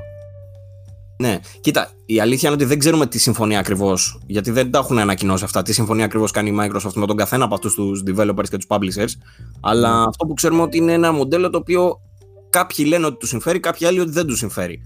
Ε, ναι, σου είπα, γιατί στην δική μου περίπτωση που θέλω να παίζω Day One δεν με συμφέρει, όμως έτσι όπως το αναλύσεις, εσύ σίγουρα ισχύει και σίγουρα μπορείς να βρεις και μέσα σε αυτά τα 200 παιχνίδια κάτι που να μην το έχεις παίξει και να το γουστάρεις. Οπότε σίγουρα συμφέρει αυτό. Φαντάσου πόσο πιο ωραίο θα ήταν αν η Microsoft έβγαζε first party και τα είχε τζάμπα day one. Γιατί ένα πρόβλημα είναι ότι αργεί να βγάλει, βγάζει λίγα. Οπότε αν ε, έβγαζε και. Mm, ναι. Αυτό λέγαμε και με τον Βασίλη. Δηλαδή, σκέψου να έχει η Sony κάτι τέτοιο και να έχει τα αποκλειστικά της, ξέρω εγώ, day one με κάποιο pass. Death Stranding, ας πούμε, να έχεις με 12 ευρώ π.χ. Ε, αυτό, θα έχεις σαλτάρι. ναι, αναπόφευκτα θα το κάνει και η Sony αν, αν πιάσει αυτό με τη Microsoft. Το πρόβλημα με τη Microsoft, όπως ε, εκεί καταλήγουμε πάντα, είναι ότι δεν έχει στούντιο που να έχουν μια σταθερή ροή με παιχνίδια. Δεν έχει σειρές, IPs δηλαδή που περιμένεις ότι θα βγάλει πέρα δηλαδή αυτό το θέμα. και τον Gears. Δεν χρειάζεται να το κάνει και η Sony. Επειδή θα μπορούσε, παιδί μου, OK, θες να πάρεις PlayStation για να παίξεις όλα αυτά τα μεγάλα αποκλειστικά και τέτοια, πάρε το. Το Xbox σου δίνει κάτι διαφορετικό. Ναι, αλλά ε, η Sony μένει σε αυτή την πολιτική που έχει, που δεν έχει ας πούμε, μια υπηρεσία σαν το Game Pass, επειδή την παίρνει ακόμα να είναι έτσι. Αν η Microsoft ήταν πραγματικά ανταγωνιστική και είχε μια τέτοια υπηρεσία, θα οθούσε την Sony να βγάλει και αυτή μια τέτοια υπηρεσία. Θα γίνει αυτό μάλλον όταν έχει πολλά first party και τέτοια το Xbox και τα βγάζει όλα μέσα. Αμήν, αμήν. Ναι, ναι, όντως και η, έτσι όπως φαίνεται η πορεία ως τώρα, άμα το δεις από λίγο πιο μακριά, φαίνεται ότι η Sony ας πούμε είχε αρνηθεί στην αρχή για το EA Access, γιατί είχε πει ότι μια τέτοια συνδρομή δεν ταιριάζει στο μοντέλο το δικό μας. Αυτή τη στιγμή το EA Access υπάρχει στο PS4, το οποίο σημαίνει ναι. ότι και η Sony αρχίζει και βλέπει λιγάκι την ε, τάση των πραγμάτων και ότι το Game Pass έχει πιάσει, αυτό το ξέρουμε έτσι, είναι, το Game Pass είναι επιτυχία, αυτό είναι δεδομένο, το έχουμε δει και έχει πιάσει και όλο και περισσότεροι προσεγγίζουν τη Microsoft και γίνεται καλύτερη δουλίτσα, γι' αυτό βλέπουμε και μεγαλύτερου τίτλου και περισσότερου τίτλου. Το έσπρωξαν ε, πολύ ωραία, ρε. Το έσπρωξαν ναι, πολύ ναι, ωραία. Ναι, είχαν δώσει free. Πόσε φορέ επανελειμμένα είχαν δώσει free. Εγώ το έχω ξαναπεί ότι άμα κάποιο άμα κάποιος με ρωτούσε τι κονσόλα να πάρει και δεν είχε καμία κονσόλα τη γενιά, εγώ μάλλον θα του έλεγα να πάρει Xbox. Ε, μόνο και μόνο για το Game Pass. Γιατί πολύ βαρύ, πολύ βαρύ. Γιατί, πολύ βαρύ, γιατί θα, θα, χάσει πάρα πολλά αποκλειστικά στο PlayStation. Ναι, αλλά σκέψτε τώρα κάποιο ο οποίο δεν έχει παίξει τίποτα από αυτή τη γενιά και θέλει να πάρει ένα, μια κονσόλα τώρα, θα χάσει το πουλιστή στο PlayStation, αλλά θα πάρει το Xbox, θα δώσει πολύ λιγότερα λεφτά από ό,τι θα έδινε κανονικά και θα παίξει τόσα πολλά παιχνίδια της γενιάς και θα έχει μια εικόνα της γενιάς, θα παίξει πολλά, θα έχει μια ποικιλία, ας πούμε και τέτοια. Ναι, αλλά θα χάσει σχεδόν κάθε χρόνο το Game of the Year. Εντάξει, ναι, ok, okay, αλλά παρόλα αυτά συνολικά θα έχει καλύτερη εικόνα της γενιάς. Ναι, θέλω να πω ότι άμα το βάλουμε σε μια ζυγαριά, θα προτιμούσα να παίξω 10 πραγματικά τέλεια παιχνίδια, ας πούμε, από το να παίξω 50, 60, 70 σε καλύτερη τιμή. Παρ' όλα αυτά υπάρχει κόντρα. Υπάρχει κόντρα. Παρ' όλα αυτά, για μένα πλέον. Ναι. Χάρη στο Pass μόνο υπάρχει κόντρα. ότι, OK, εσύ θες να παίξεις 10 παιχνίδια, αλλά κάποιος άλλος που θέλει να παίξει πολλά και να δει γενικότερα ή δεν έχει πολλά λεφτά να αγοράζει ή οτιδήποτε, μπορεί να βρει λόγους να πάρει το Xbox πολύ εύκολα. Εντάξει. Περί ορέξεως και περί συμφέροντος τώρα, ok. Okay. Άρα, προφανώς, ναι. Για κάποιον που δεν έχει προτίμηση στο να παίξει τα αποκλειστικά, το Xbox αυτή τη στιγμή είναι η καλύτερη επιλογή για μένα, χωρίς να έχω Xbox. Ε, γιατί ε, αυτό που είπε και ο Βασίλης, έχει παραπάνω παιχνίδια να παίξει, παραπάνω επιλογές και αν είχε και η Microsoft παραπάνω αποκλειστικά θα ήταν κατά 100% η καλύτερη επιλογή. Και για να τσιτώσουμε και λίγο ακόμα το κοινό μας που κατά πάσα πιθανότητα έχει PlayStation 4, καθώς 8 στους 10 ή 9 στους 10 στην Ελλάδα έχουν PlayStation αντί για Xbox. Και 10 ε... στους 10 στο VG. Εγώ PlayStation θα έπαιρνα προσωπικά. Αλλά εντάξει, ναι. βρίσκω λόγους να πάρει κάποιος Xbox. Ρε παιδί μου, αυτό θέλω να πω. Ότι αυτή τη στιγμή κάνουμε στην ουσία τον αντίλογο. Δεν λέμε σε κάποιον ότι κοίταξε να δεις, αξίζει περισσότερο το Xbox από το PlayStation. Καμία σχέση. Όλοι έχουν. Και τα δύο αξίζουν για τους λόγους τους. Ναι. Απλά ε, εγώ να προσθέσω πάνω σε όλα αυτά ότι αν πάρεις και το Xbox One X, τα multiplatform θα τα πέσει καλύτερη, σε ελαφρώς καλύτερες επιδόσεις. οπότε ναι, μετράει και λίγο γι' αυτό, έτσι. Okay, okay. Ε, οπότε με αυτή τη λογική όμως πέρα από τις υπηρεσίες που αναφέρουμε, ε, για μένα όμως αν έπαιρνες ένα συμβατικό PlayStation, δεν κάνω το Pro, το 4, θα είχες να παίξεις και όλα τα multiplatform, θα είχες να παίξεις και τα αποκλειστικά. Και θεωρώ ότι αν κάποιος θέλει να κάνει ανασκόπηση της γενιάς και αφαιρέσει από μέσα τα παιχνίδια που βγήκαν στο PlayStation 4, χάνει τη μισή γενιά. Αυτή είναι η γνώμη μου. Εντάξει, η αλήθεια είναι ότι εγώ συμφωνώ με αυτό το πράγμα. εγώ προσωπικά αυτό θα έκανα. PlayStation θα έπαιρνα μόνο και μόνο για αυτό το λόγο. Απλά θέλω να πω ότι πλέον έχει δώσει λόγο η Microsoft. Ε, αυτό. Φαίνεται ότι το χειρίζεται καλά και ότι πάει καλά, ρε παιδί μου. Στην πριν από ένα χρόνο δεν είχε και τόσους πολλούς λόγους ένα χρόνο πριν, ας πούμε.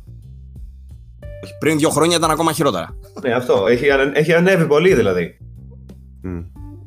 Ok. Okay. Ας το αφήσουμε για αυτό το θέμα λοιπόν. Ε, ναι, λοιπόν, ε, με την ε, Gamescom να συνεχίσουμε λιγάκι. Κάποια άλλα παιχνίδια τα οποία αξίζουν αναφοράς ε, ήταν για, το Erica, το οποίο είναι αποκλειστικό του PlayStation 4. Ε, μάλλον πριν φτάσω στο Erica θα πω τα υπόλοιπα και μετά θα φτάσω στο Erica για να το συνεχίσουμε λιγάκι. Ε, το ένα από αυτά είναι η κυκλοφορία του Witcher 3 στο Nintendo Switch στις 15 Οκτωβρίου. Ε, το παιχνίδι το οποίο όλοι το γνωρίζουμε, όλοι το έχουμε λιώσει 500 φορές και για 500 ώρες. Έρχεται και στο Nintendo Switch, έχουμε δει τα trailer του, έχουμε, είδαμε ξανά και gameplay trailer αυτή τη φορά με το πώς έχει γίνει το downgrade κτλ. Εντάξει, κακώ νομίζω ότι γκρινιάζει ο κόσμος, γιατί έχουμε δει γκρινιά. Ε, γιατί μιλάμε για το Nintendo Switch, μιλάμε για τελείως διαφορετικό, ε, πώς το λένε, hardware που δεν γίνεται να προφανώς να το δούμε όπως ήταν στις μεγάλες κονσόλες εννοείται ότι θα το βλέπαμε σε φορητό, σε πολύ χαμηλότερες αναλύσεις κτλ. Ε, αλλά παρόλα αυτά φαίνεται ότι να έχει γίνει πάρα πολύ καλή δουλειά ε, ναι. η οποία γίνεται από την ίδια την ε, CD Projekt Red δεν έχει δηλαδή αναλάβει κάποιο άλλο στούντιο το port από όσο ξέρω ε, ελπίζω να μην λέω βλακίες αυτή τη στιγμή ε, Όχι, ούτε εγώ έχω ακούσει κάτι άλλο. Ε, εγώ το σχόλιο που θέλω να κάνω πάνω σε αυτό είναι απλάς να αναλογιστούμε πώς ήταν το portable gaming στην προηγούμενη γενιά. Και ναι, ακριβώς, που, έχει, ακριβώς. που έχει φτάσει με το Switch τώρα. Ότι ε, έχεις τη δυνατότητα να παίξεις ένα παιχνίδι σαν το Witcher στο μετρό που πηγαίνεις στη δουλειά σου. Δεν θα, δε θα το φανταζόμασταν καν. Έτσι ε, Υπό άλλες Witcher, Doom, Wolfenstein, δηλαδή έχεις πολλούς τίτλους να παίξεις. Και επίσης τα παιχνίδια σαν τον Witcher είναι καταδικασμένα ε, να πέσουν στο φαινόμενο της τοστιέρας που λένε. Δηλαδή ότι θα βγει μέχρι και στις τοστιέρες. Δηλαδή Game Boy που λέει ο Αντώνης που κοροϊδεύει. Game Boy Advance. ναι, δηλαδή ε, ε, όπου μπορεί να βγει αυτό το παιχνίδι θα βγει όπως γίνεται με όλα τα μεγάλα παιχνίδια. Όπως έγινε και με το Doom όπως είπε ο Άρης, όπως έγινε και με το Skyrim. Όσα παιχνίδια είναι εμπορικές επιτυχίες και Δεν είναι Σωστά. Ωραίο, δηλαδή, ωραίο και αυτό. Να βρούμε τα παιχνίδια που έχουν βγάλει τις περισσότερες εκδόσεις παντού, ξέρω εγώ. Ωραίο. Ναι, ναι. Ε, μην άρχισουμε άλλο μετά, πετάμε 500 ονόματα. Ωραία. Ε, επιγραμματικά να αναφέρω κάποια από τα υπόλοιπα πραγματάκια. Είδαμε το. Ανακοινώθηκε το sequel του Little Nightmares. Πρόκειται για ένα παιχνιδάκι για όσους δεν το ξέρουν. Ε, Φύση Indie. Δεν είναι indie βέβαια γιατί το βγάζει η Bandai Namco. Ε, το οποίο είναι σαν τα. Έχει ας πούμε την αισθητική λίγο του Limbo, την αισθητική λίγο έτσι. Τέλος πάντων είναι τρομακτικό ψηλοπλατφόρμ, ψηλοπάζλ platformer ε, και είμαστε πάρα πολύ χαρούμενοι όλοι που βλέπουμε το sequel να έρχεται μέσα στο 2020 γιατί είναι ένα πολύ ωραίο παιχνίδι και θέλαμε να δούμε συνέχεια. Ε, άλλο sequel που θα δούμε είναι το sequel του Remothered το οποίο λέγεται Remothered Broken Porcelain. Αυτό πιο πιθανό να μην το ξέρει ο κόσμος. Πρόκειται για μια indie κυκλοφορία ε, που βγήκε στα PC πρώτα και μετά ήρθε στις κονσόλες. Νομίζω θα βγει και retail μέσα στον Οκτώβρη το πρώτο το Remothered. Ε, third person ψηλό survival horror. Ήταν ωραίο. Σαν το Clock Tower φάση. Ναι. Α, ναι, μπράβο. Τίμιο, Ε, πολύ τίμιο. Έχουμε πει ότι είναι και καλά πνευματικός ε, ε, διάδοχος ας πούμε του Clock Tower. Ναι. Ε, λοιπόν, τι άλλο είδαμε; Είδαμε Final Fantasy Remastered ε, κυκλοφορία 3 Σεπτεμβρίου που έρχεται και αυτό. Ε, προσωπικά εγώ θα έλεγα να μην το αγγίξει άνθρωπος αυτό το πράγμα για να Ναι, σταματήσει να καλά. τέτοια πράγματα, αλλά δυστυχώς δεν θα Εγώ να το παίξω. Ναι, είναι παιχνίδι το οποίο το περιμένει πάρα πολλοί κόσμος, αλλά αναρωτιέμαι η αλήθεια είναι κατά πόσο μπορεί να σταθεί το Final Fantasy το 8 ενέτη 2019. Γιατί δεν έχουν αλλάξει τίποτα άλλο έτσι. Απλά έχουν καθαρίσει λίγο τα, τα textures, έχουν φτιάξει λίγο τις αναλύσεις, τέτοια πραγματάκια. Δεν Η έχει αλλάξει. νοσταλγία, η νοσταλγία είναι πολύ βαριόπλο, Παύλο. Είναι η αλήθεια είναι αυτή, το έχουμε δει τα τελευταία χρόνια. Ε, είδαμε διάφορα, είδαμε DLC για το Mortal Kombat, το Game Pass που θα έχει μέσα Terminator, Spawn και Joker, ο οποίος λένε κιόλας ότι μοιάζει περισσότερο με τον ε, Joker που έχουμε δει σε τσοντοειδή spoofs και όχι με τον ε, Joker που έχουμε συνηθίσει στις ταινίες.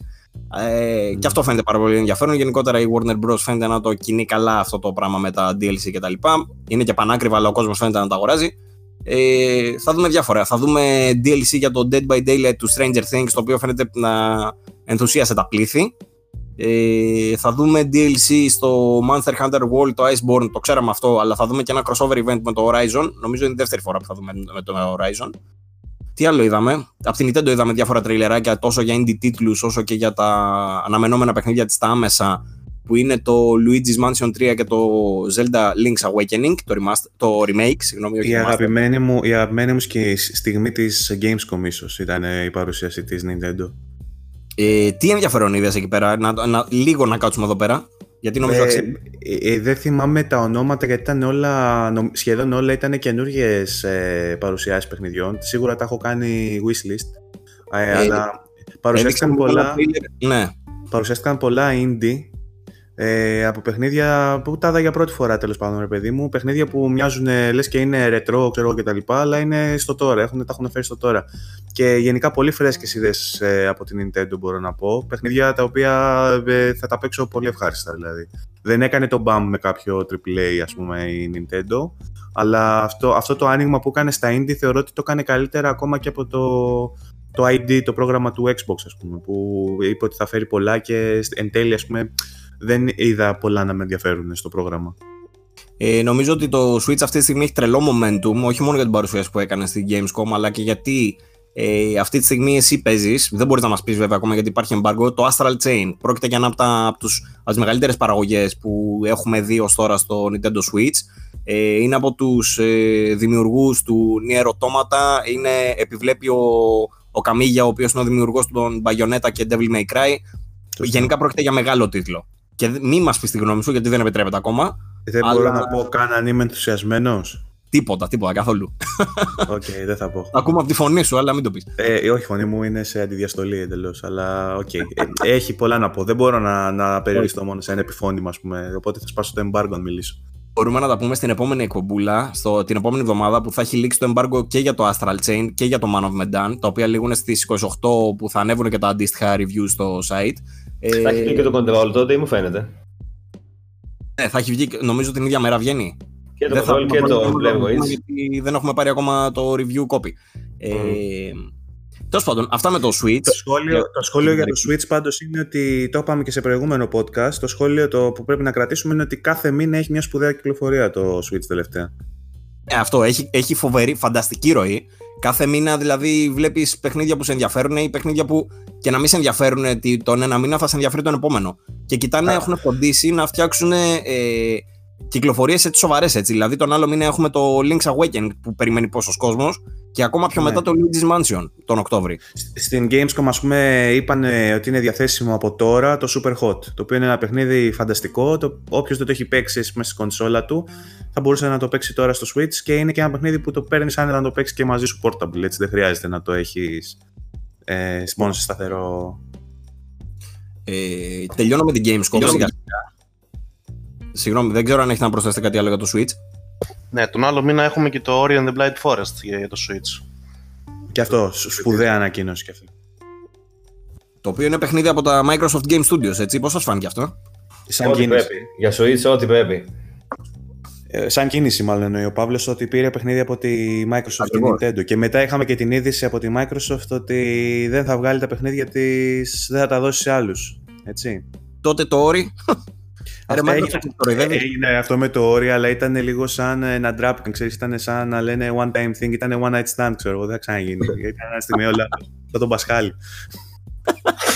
ε, κάτι τελευταίο για να τελειώσουμε και με την Gamescom, να προχωρήσουμε μετά και σε άλλα θέματα που είμαι σίγουρος ότι κά, κάτι άλλο θα θέλετε να συζητήσουμε, αλλά τέλος πάντων.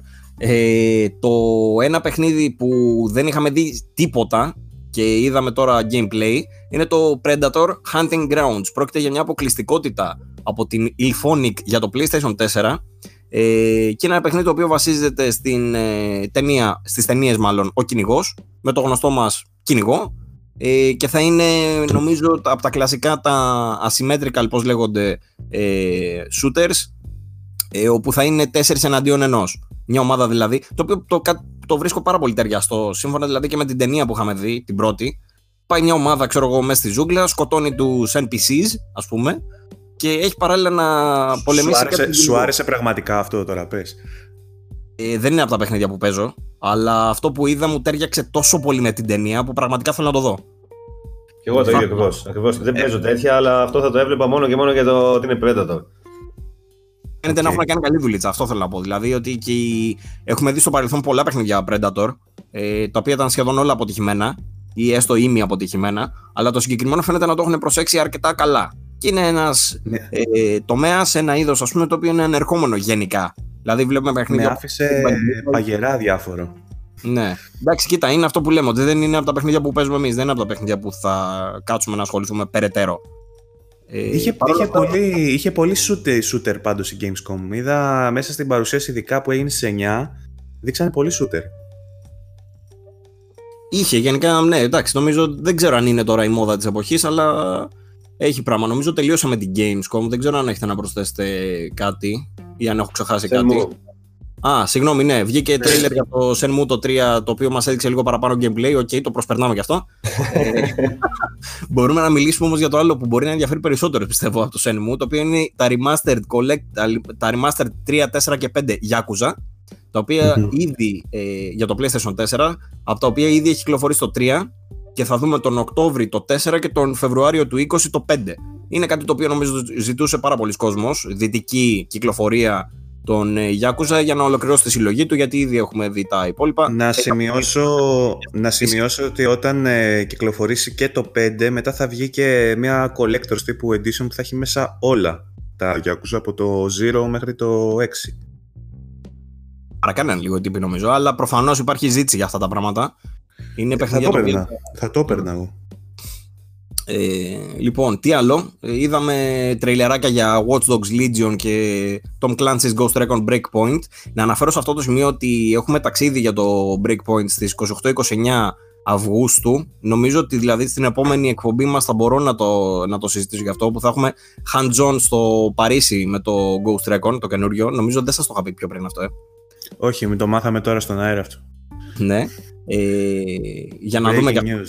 Ήδη έχουμε δοκιμάσει βέβαια και σε άλλες δοκιμαστικές εκδόσεις που έχουν γίνει beta και alpha το καινούριο το Ghost Recon. Ε, θα το δούμε λίγο αναλυτικότερα την επόμενη φορά για να δούμε τι λέει και το, έτσι, το story. Δεν ξέρω αν θα μας δείξουν κάποιο νέο mode κτλ. Ε, και ήθελα να καταλήξουμε, πρωτού κλείσουμε, στο Erika. Το Erika είναι ένα παιχνίδι το οποίο ανακοινώθηκε, είχε ανακοινωθεί αρκετά χρόνια πριν, αλλά είχαμε δει μόλις ένα τρέιλερ και δεν είχαμε καταλάβει πολύ καλά. Ήταν με full motion video, με βίντεο δηλαδή κανονικά με ηθοποιούς, τραβηγμένο με κάμερες ε, interactive movie game κάπως. Ε, το παιχνίδι αυτό χάθηκε μετά την ανακοίνωσή του για αρκετά χρόνια και το ξαναείδαμε τώρα και όχι μόνο το είδαμε, μας ανακοίνωσαν ότι κυκλοφόρησε κιόλας. Δηλαδή την ημέρα που το, την, τη στιγμή που το ανακοίνωσαν κυκλοφόρησε. Μας έχουν έρθει και review codes, ε, το είδαμε το παιχνίδι, το παίξαμε. Ε, ο Βασίλης κάνει το review και εγώ το τερματσέ αλήθεια είναι χτες. Το παιχνίδι κρατάει δύο ωρίτσε έχει διάφορες επιλογές, έχει τη δυνατότητα να... δεν έχει πολύ gameplay σε φάση ότι να παίξω, να εξερευνήσω και να κάνω. Είναι περισσότερο ε, βασισμένο στις επιλογές του ε, και είναι ένα θριλεράκι έτσι με υπερφυσικά στοιχεία που σε βάζει να διαλέξεις ε, ανάμεσα σε κάποια μονοπάτια, σε κάποια κομβικά σημεία. Από, σύμφωνα με τα trophies που είδα, έχει μπόλικα μονοπάτια. Δεν είναι μόνο δηλαδή δύο-τρία μέσα σε όλο το παιχνίδι, είναι μπόλικα. Και έχει και κάποια μετά mini games όπου σου δίνει τη δυνατότητα να το παίξεις ε, με το κινητό σου.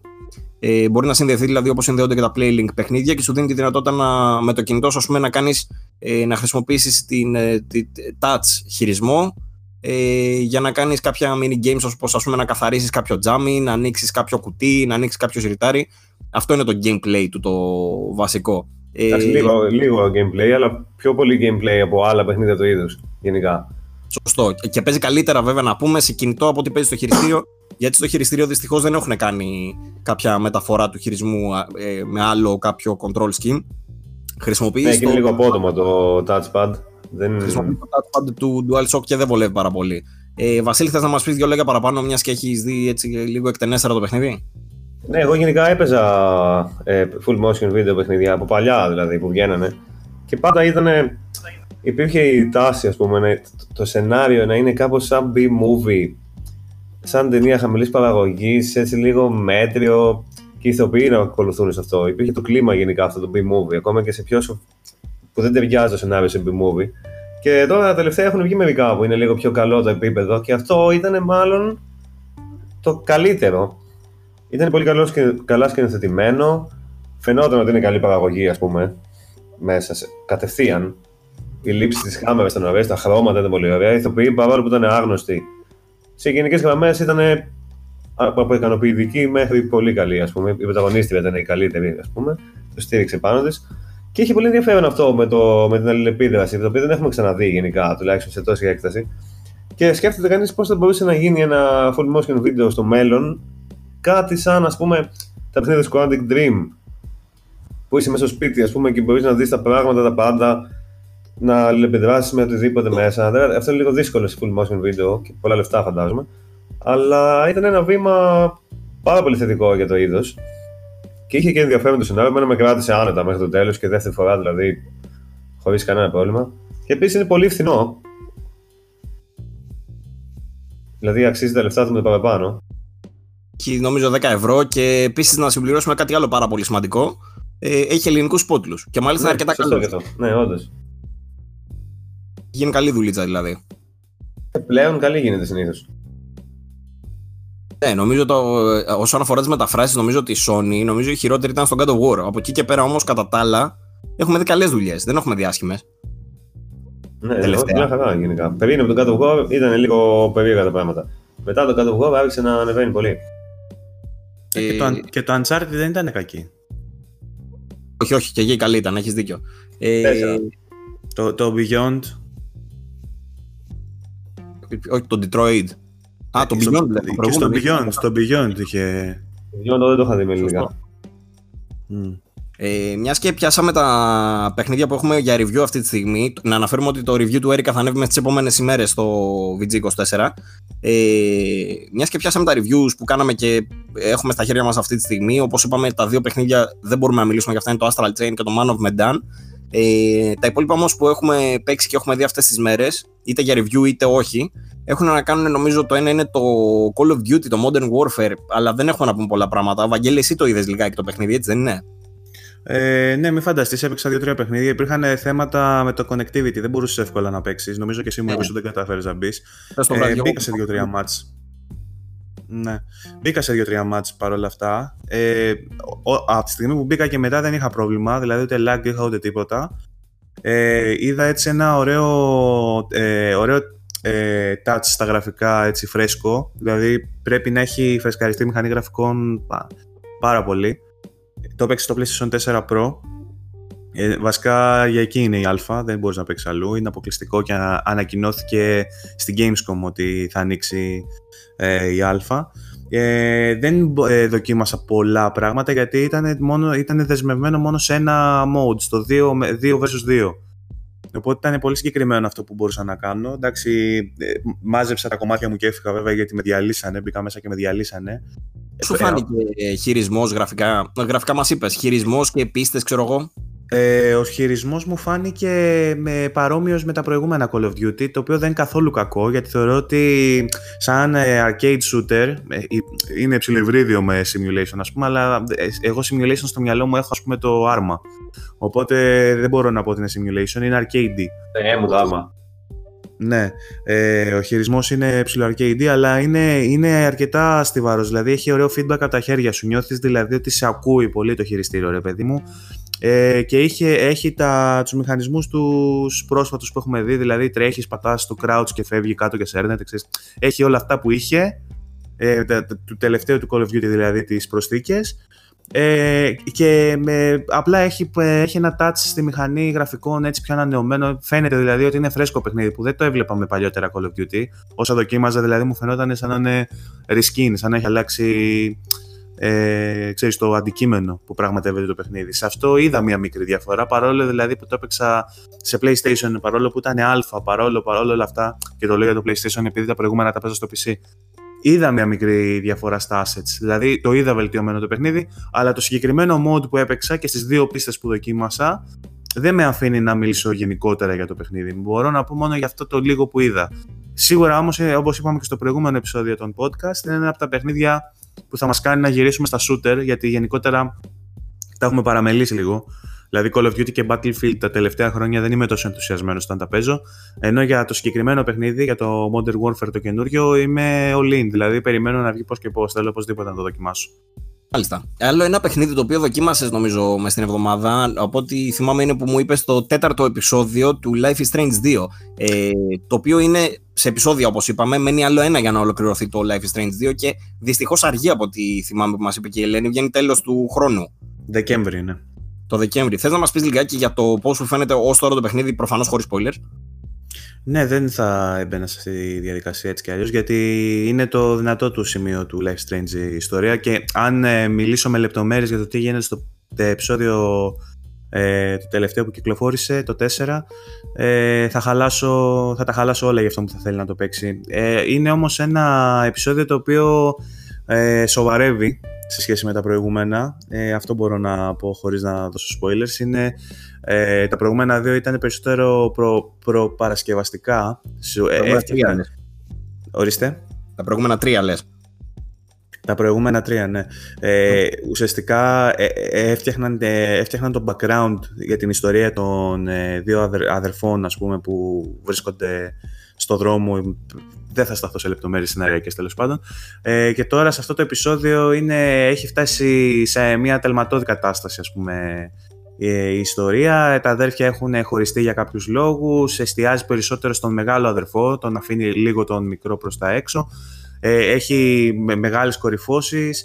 Ε, σεναριακά είχε κάποια κλεισέ κομμάτια, ας πούμε, λίγο τσίζι έτσι που συμβαίνει συνήθως στα παιχνίδια της Dontnod ε, και με τα προηγούμενα Life is Strange δηλαδή. Έκανε κάποιες κυλίτσες σε κάποια σημεία. Κάθε επεισόδιο έκανε μια κυλίτσα σε κάποιο σημείο. Γενικότερα όμως ήταν πολύ δυνατή η εμπειρία. Θεωρώ δηλαδή, συνεχίζω να πιστεύω και, και, και μετά, μετά και από αυτό το επεισόδιο, συνεχίζω να πιστεύω ότι είναι το καλύτερο Life is Strange που έχει βγει ως τώρα. Με τεράστια διαφορά δηλαδή από το, ε, από το προηγούμενο. Με το. Πες το με την Chloe, με το Storm. Before the Storm, ναι, το, που ήταν το prequel νομίζω. Μπράβο, αυτό, αυτό δηλαδή το, το τέλειωσα λίγο ψηλό με το ζόρι ας πούμε. Το, με τη Max το πρώτο μου άρεσε, μου άρεσε πολύ γιατί ήταν το πρώτο που έπαιξα. Αυτό το Life is Strange, το 2, είναι το αγαπημένο μου so far και το, το διασκεδάζω πραγματικά, αλλά από τα μεγαλύτερα μειονεκτήματα που έχει η σειρά είναι ότι βγαίνει επεισοδιακά, ότι βγαίνει δηλαδή σε αυτά τα επεισόδια με τόσο μεγάλη διαφορά.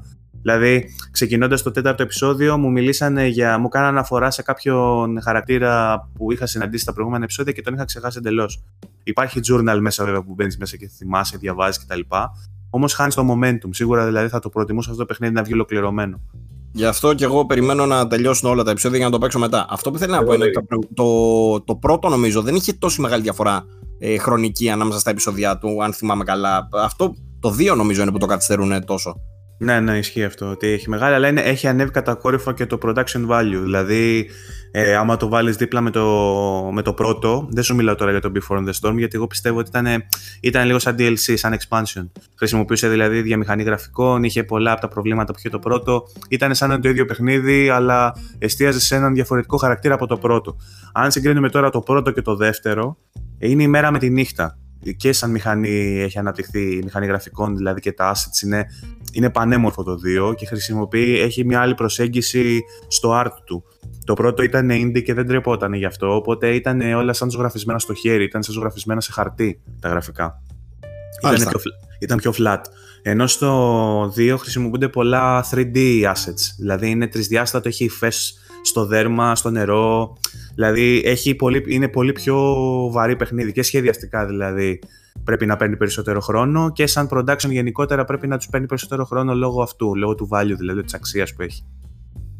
Μάλιστα. Ε, Άρη, θα ήθελα να ρωτήσω εσένα. Νομίζω αυτή την εβδομάδα έπαιξες από ό,τι είπες το Ονινάκι. Σωστά; Είναι ένα παιχνίδι ε, της Square Enix. Το έχει αναλάβει ο Λεωνίδας για review. Εσύ νομίζω όμως το έπαιξες στο PC για λίγο από ό,τι κατάλαβα. Θες να μας πεις δύο λόγια γι' αυτό; Μια καινούργια κυκλοφορία. Ναι, εγώ το έπαιξα στο PC, έπαιξα την πρώτη ώρα. Ε, είναι ένα κλασικό JRPG ε, animated, ε, με animated γραφικά ε, από τη Square Enix. Ε, έχει real-time ε, μάχες, έχει ένα ωραίο story όπως έχουν συνήθως τα παιχνίδια του είδους. Δεν βλέπω κάποιο breakthrough μέχρι στιγμής, δηλαδή δεν είναι κάτι συνηθισμένο που έχουμε ξαναπέξει. Έχει ωραία μουσική, έχει ωραίο, ωραία γραφικά, έχει ωραίες μάχες, αλλά δεν έχει κάτι που θα με εντυπωσιάσει να πω ότι είναι κάτι που δεν έχω ξαναδεί. Μάχη, ας πούμε, σαν, σαν, μοιάζει σαν ποιο; Ε, ε, πώς το λένε... Ε, το Gravity Rush που μου λέγες. Όχι, το Gravity, έχει, το, με το Gravity Rush μοιάζει πολύ όσον αφορά τα γραφικά και τους διαλόγους. Δεν μιλάνε δηλαδή οι χαρακτήρες ε, πολλές φορές όταν μιλάνε μεταξύ τους δεν ακούγονται συνομιλίες, ακούγονται μόνο επιφωνήματα. Okay. Ε, μέχρι στιγμής ε, είναι ένα πολύ ωραίο JRPG αλλά δεν, δεν ξεχωρίζει σε κάτι. Μάλιστα. Ε, και έπαιξες εκτός από το Νινάκι, νομίζω, άλλο ένα παιχνίδι το οποίο λέγεται The Cycle. Θες να μας πεις γι' αυτό; Ναι, το The Cycle είναι ένα free-to-play αποκλειστικό στο Epic Store το οποίο είναι, είναι shooter κατά κύριο λόγο. Ε, πέφτουν σε ένα νησί 20 άτομα αν θυμάμαι καλά. Ε, τύπου Battle Royale. Απλά ε, εκτός από το κλασικό shooting κομμάτι έχει, να, έχει και κάποια άλλα quest όπως να μαζέψεις ε, minerals, να, μαζέψ, να ελευθερώσεις βάσεις και Δεν ανάλογα... είναι με Τι; Δεν είναι με match ή είναι με match? Τι είναι, είναι κλασικό Battle Royale. 20 άτομα δηλαδή, ένα αγώνα, ξέρω εγώ, 20 άτομα να, να, να παλέψετε μεταξύ σας. Ναι, απλά εκτός από το κλασικό να σκοτωθείτε με τους άλλους έχει και κάποια άλλα πράγματα όπως να μαζέψεις μίνερας, να ελευθερώσεις βάσεις, να σκοτώσεις τέρατα και ανάλογα με το τι κάνεις ε, στο παιχνίδι παίρνεις κάποιους πόντους και στο τέλος κερδίζει αυτός που έχει τους πιο πολλούς πόντους ε, και από ό,τι είδα έχει και ένα revive που δεν υπάρχει σε άλλα Battle Royale. Γενικά ενδιαφέρον θα έλεγες; Ε, όσο έπαιξα δεν είναι, κάτι, δεν είναι κάτι που δεν έχω ξαναδεί. Δεν, ε, έπαιξα μία-δύο ώρες Έπαιξα το, το solo και το duo. Είναι ωραίο, είναι fluid, δεν έχει lag καθόλου, είναι, έχει όμορφα γραφικά, αλλά δεν ξεχωρίζει σε κάτι. Δηλαδή... Δεν χαίστηκε ο Άρης γενικότερα. Εγώ το έπαιξα και εγώ αυτό. Αυτό που μου άρεσε, συγγνώμη Βασίλη, σε διακόπτω, είναι ότι ναι, ναι. έχει οχήματα. Δηλαδή, όσο είδα, έχει ένα. Μπόρεσα και ξεκλείδωσα μία μηχανή, ας πούμε, και μπόρεσα και πήγαινα στο χάρτη πάνω κάτω για να κάνω τα quest πιο γρήγορα πριν με σκοτώσουν. Και το διαφορετικό που παρατήρησα είναι ότι μπορείς να αγοράσεις όπλα ε, ανάλογα με τα quest που κάνεις κερδίζεις κάποια credits και μπορείς να κάνεις summon διάφορα όπλα τα οποία τα ξεκλειδώνεις όσο παίζεις το παιχνίδι και τα βάζεις στο loadout σου και μπορείς να τα ξεκλειδώσεις μέσα στο παιχνίδι. Εγώ το έπαιξα και εγώ αυτό λίγο και παρόλο που η εταιρεία, καταρχάς η εταιρεία είναι η Jagger που έκανε το Spec Ops The Line αυτή που το έφτιαξε και εγώ θα ήθελα κάτι άλλο από αυτή την εταιρεία, αλλά όπως και να έχει αυτό έβγαλε. Αυτό έχουμε, αυτό θα πάρουμε. αυτό θα παίξουμε. Το έπαιξα λίγο και το παρουσίασαν σαν κάτι τελείως νέο αυτή. Ότι είναι και καλά PvPvE λέει. Και καλά ότι είναι PvP, αλλά ταυτόχρονα και ότι έχεις quest και τέτοια πράγματα. Το PvP. Έχει τα τέρατα και αυτά. Και εγώ, ας πούμε, μου φαίνεται πολύ ενδιαφέρουσα ιδέα από παλιότερα. Ένα Battle Royale, όμως να μην εστιάζει στο killing ακριβώς, που να έχει αποστολές μέσα και τέτοια, ενδεχομένως και NPCs, ας πούμε, που δίνουν αποστολές. Έτσι το σκεφτόμουν σε θεωρητικό πλαίσιο. Και αυτό μάλλον πάει προς τα εκεί ένα βήμα. Απλά τα quests που έχει ε, είναι λίγο πολύ απλοϊκά, ας πούμε. Δηλαδή δεν αισθάνεσαι ότι παίζεις αυτό που παρουσιάζουν. Αισθάνεσαι ότι παίζεις ένα Battle Royale στο οποίο απλώς υπάρχουν και κάποια παράπλευρα πραγματάκια που κάνεις για να μαζέψεις υλικά και τέτοια. Κακό, δεν είναι βέβαια. Θυμίζει λίγο Anthem, ας πούμε, στο free του, στο world ε, που μπορείς να βγαίνεις έξω και να κάνεις αποστολές. Απλά έχει και, και Battle Royale μαζί και σε κυνηγάνε μέχρι από τα τέρτα, σε κυνηγάνε και αντίπαλοι. Αυτό που έχει πλάκα είναι το πώς κάνεις ομάδες με τους άλλους. Που μόλις βλέπει ένα παίκτη, πατάς ένα κουμπί και του κάνεις πρόταση να γίνεται ομάδα μαζί με αυτόν και να μην μπορεί να σκοτώσει τον ένα τον άλλον και να βοηθά τον ένα τον άλλον. Και άμα θέλει αρνείται, άμα θέλει δέχεται και γίνεις στη team εκείνη τη στιγμή και μετά μπορείς να το βγάλεις κιόλας, να το, να το ακυρώσεις στο team και να το σκοτώσεις, ας πούμε. Αυτό έχει λίγο ενδιαφέρον. Μάλιστα. Ε, αυτά τα παιχνίδια νομίζω είδαμε αυτή την εβδομάδα. Πέρα από την Gamescom και πέρα από αυτά, εγώ νομίζω τελείωσα. Δεν έχω κάτι άλλο να προσθέσω για αυτή την εβδομάδα. Ε, εκτός αν θέλεις να σταθούμε στο, ε, σε αυτό το φανταστικό γεγονός ότι βγήκαν τα renders του DevKit του PlayStation 4. το οποίο το είδαμε το μεταξύ να παίζει ρε φίλε σε μεγάλα mainstream site ε, με τον τίτλο ότι αυτός είναι ο σχεδιασμός του νέου PlayStation 5. Ναι, ναι, ναι. Ε, μάλλον δεν ξέρω αγγλικά. Ή διαβάζω, αυτό το διαβάσα σε mainstream site ειδησιογραφικό που προσπαθεί να πλασαριστεί ως ε, cool, ξέρω εγώ, για τους νεότερους. Greenzy φάση. Ε, ναι. Και επίσης είδα ε, μεγάλο φόρουμ της χώρας να το παίζει με τίτλο, ας πούμε, πώς το λέγε. Αυτός είναι ο σχεδιασμός του PlayStation V. Και λέω, τι λένε, ρε φίλε, ποιο. Ναι, το, το είπε και V. Ναι, αυτό. Πήγανε φόρα. Είναι ο σχεδιασμός του PlayStation, ξέρω του καινούριου, ότι είναι και το θα λέγεται και V. Τέλος πάντων.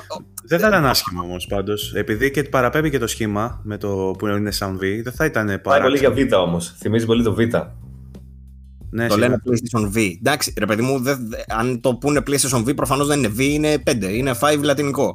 Αλλά ναι. το βασικότερο όλων είναι ότι ο σχεδιασμός αυτός είναι ο σχεδιασμός του, του DevKit, το οποίο το επιβεβαίωσε ο τύπος της Codemasters. Αλλά μιλάμε για το DevKit. Τα DevKits δεν έχουν καμία σχέση εμφανισιακά με την τελική έκδοση που θα δούμε εμείς στο, ε, στο, στην αγορά. Καμία σχέση. Και το PlayStation 4 έχει βγει. Στο, στο άρθρο μας, νομίζω, έχουμε, έχουμε βάλει φωτογραφία πώς ήταν το DevKit του PlayStation 4 στο κάτω-κάτω. Αυτό, αυτό και δεν έχει καμία σχέση με το PlayStation 4 που ξέρουμε. Ναι.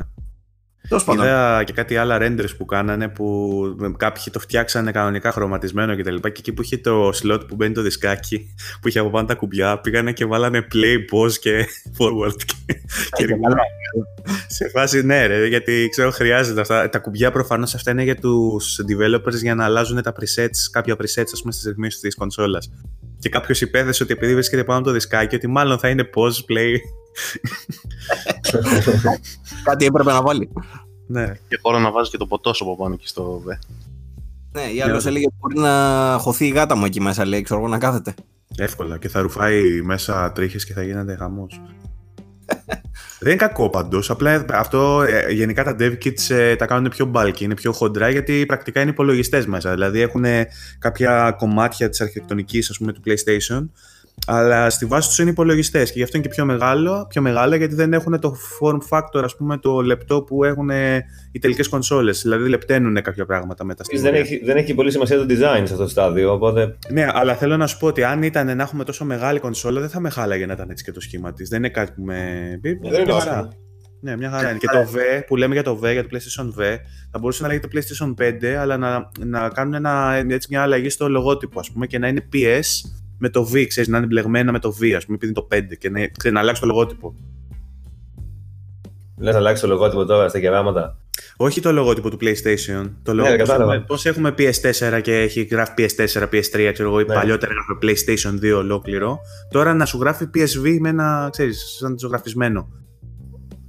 Θα μπορούσε. Mm. Τέλος πάντων. Ε, νομίζω δεν χρειάζεται να σταθούμε άλλο σε αυτό. Σαν είδηση δεν έχει να πει απολύτως τίποτα. Απλά εντάξει, έχει ενδιαφέρον το πώς το. η ανάγνωση που κάνουν τα μέσα σε αυτό. Όντως. Η ίδια είδηση. Εντάξει, Dev και υπάρχει, το ξέρουμε δηλαδή, ναι. Δεν ξέρω, έχετε κάποια άλλη είδηση που θέλετε να αναφέρουμε, κάτι, κάποιο άλλο θέμα που θέλετε να πούμε ή να το κάνουμε rap. Ζω καλά είμαστε. Mm-hmm. Νομίζω ότι είναι, βγήκε, να βγει και πιο μαζεμένο αυτό το επεισόδιο. Στο προηγούμενο έπεσε αρκετή φάπα μεταξύ μας. ελπίζουμε, αυτό να, ελπίζουμε αυτό να πήγε καλύτερα. Λοιπόν, ας κλείσουμε εδώ λοιπόν. Ε, θα τα πούμε σίγουρα την επόμενη εβδομάδα με περισσότερα νέα για όλα αυτά τα παιχνίδια που σήμερα σας είπαμε ότι παίζουμε, αλλά δεν μπορούσαμε να μοιραστούμε πληροφορίες. Οπότε θα έχετε feedback για αυτά. Ε, και ό,τι άλλο προκύψει ως τότε, γιατί είναι και μια περίοδος με πολλές ανακοινώσεις τώρα με την Gamescom και με όλα αυτά που συμβαίνουν. Ε, έρχονται πολύ καυτοί μήνες με τον Σεπτέμβρη και Οκτώβρη, Νοέμβρη τέλος πάντων. Ε, μέχρι το επόμενο επεισόδιο. Θα έχουμε δει Control, θα έχουμε δει το Blair Witch, θα έχω δει στο εξωτερικό το, το Ghost Recon. Θα, θα έχουμε... πει και ο Παύλος, Πού θα πας Παύλος στο εξωτερικό, σε ποια πόλη; Ε, Παρίσι. Ορίστε. Παρίσι, Παρίσι. Ubisoft μας κάλεσε στο Παρίσι για να μας δείξει το Breakpoint. Οπότε θα μας μιλήσει και ο Παύλος για τις μπαγκέτες και τα κρουασάν που θα φάει στο Παρίσι. ε, θα έχουμε feedback από όλα αυτά και από το ταξίδι του. Ε, θα μιλήσουμε για όλα αυτά τέλος πάντων στο επόμενο επεισόδιο. Ελπίζουμε να έχουμε feedback από εσά και για αυτό το επεισόδιο. Είπαμε τα social media μας είναι ανοιχτά για εσάς, η σελίδα μας στο facebook, στο youtube που ανεβαίνουμε, στο spotify, σε όλες τις πλατφόρμες. Ε, αυτά είχαμε να πούμε προς το παρόν. Ε, σας ευχαριστούμε πολύ που μας ακούσατε. Από εμένα τον Βαγγέλη Λερό, από τον Παύλο Κρούστη, από τον Βασίλη Τατσιόπουλο και από τον Άρη Φουρναράκη. Να έχετε μια καλή συνέχεια. Σας ευχαριστούμε πολύ.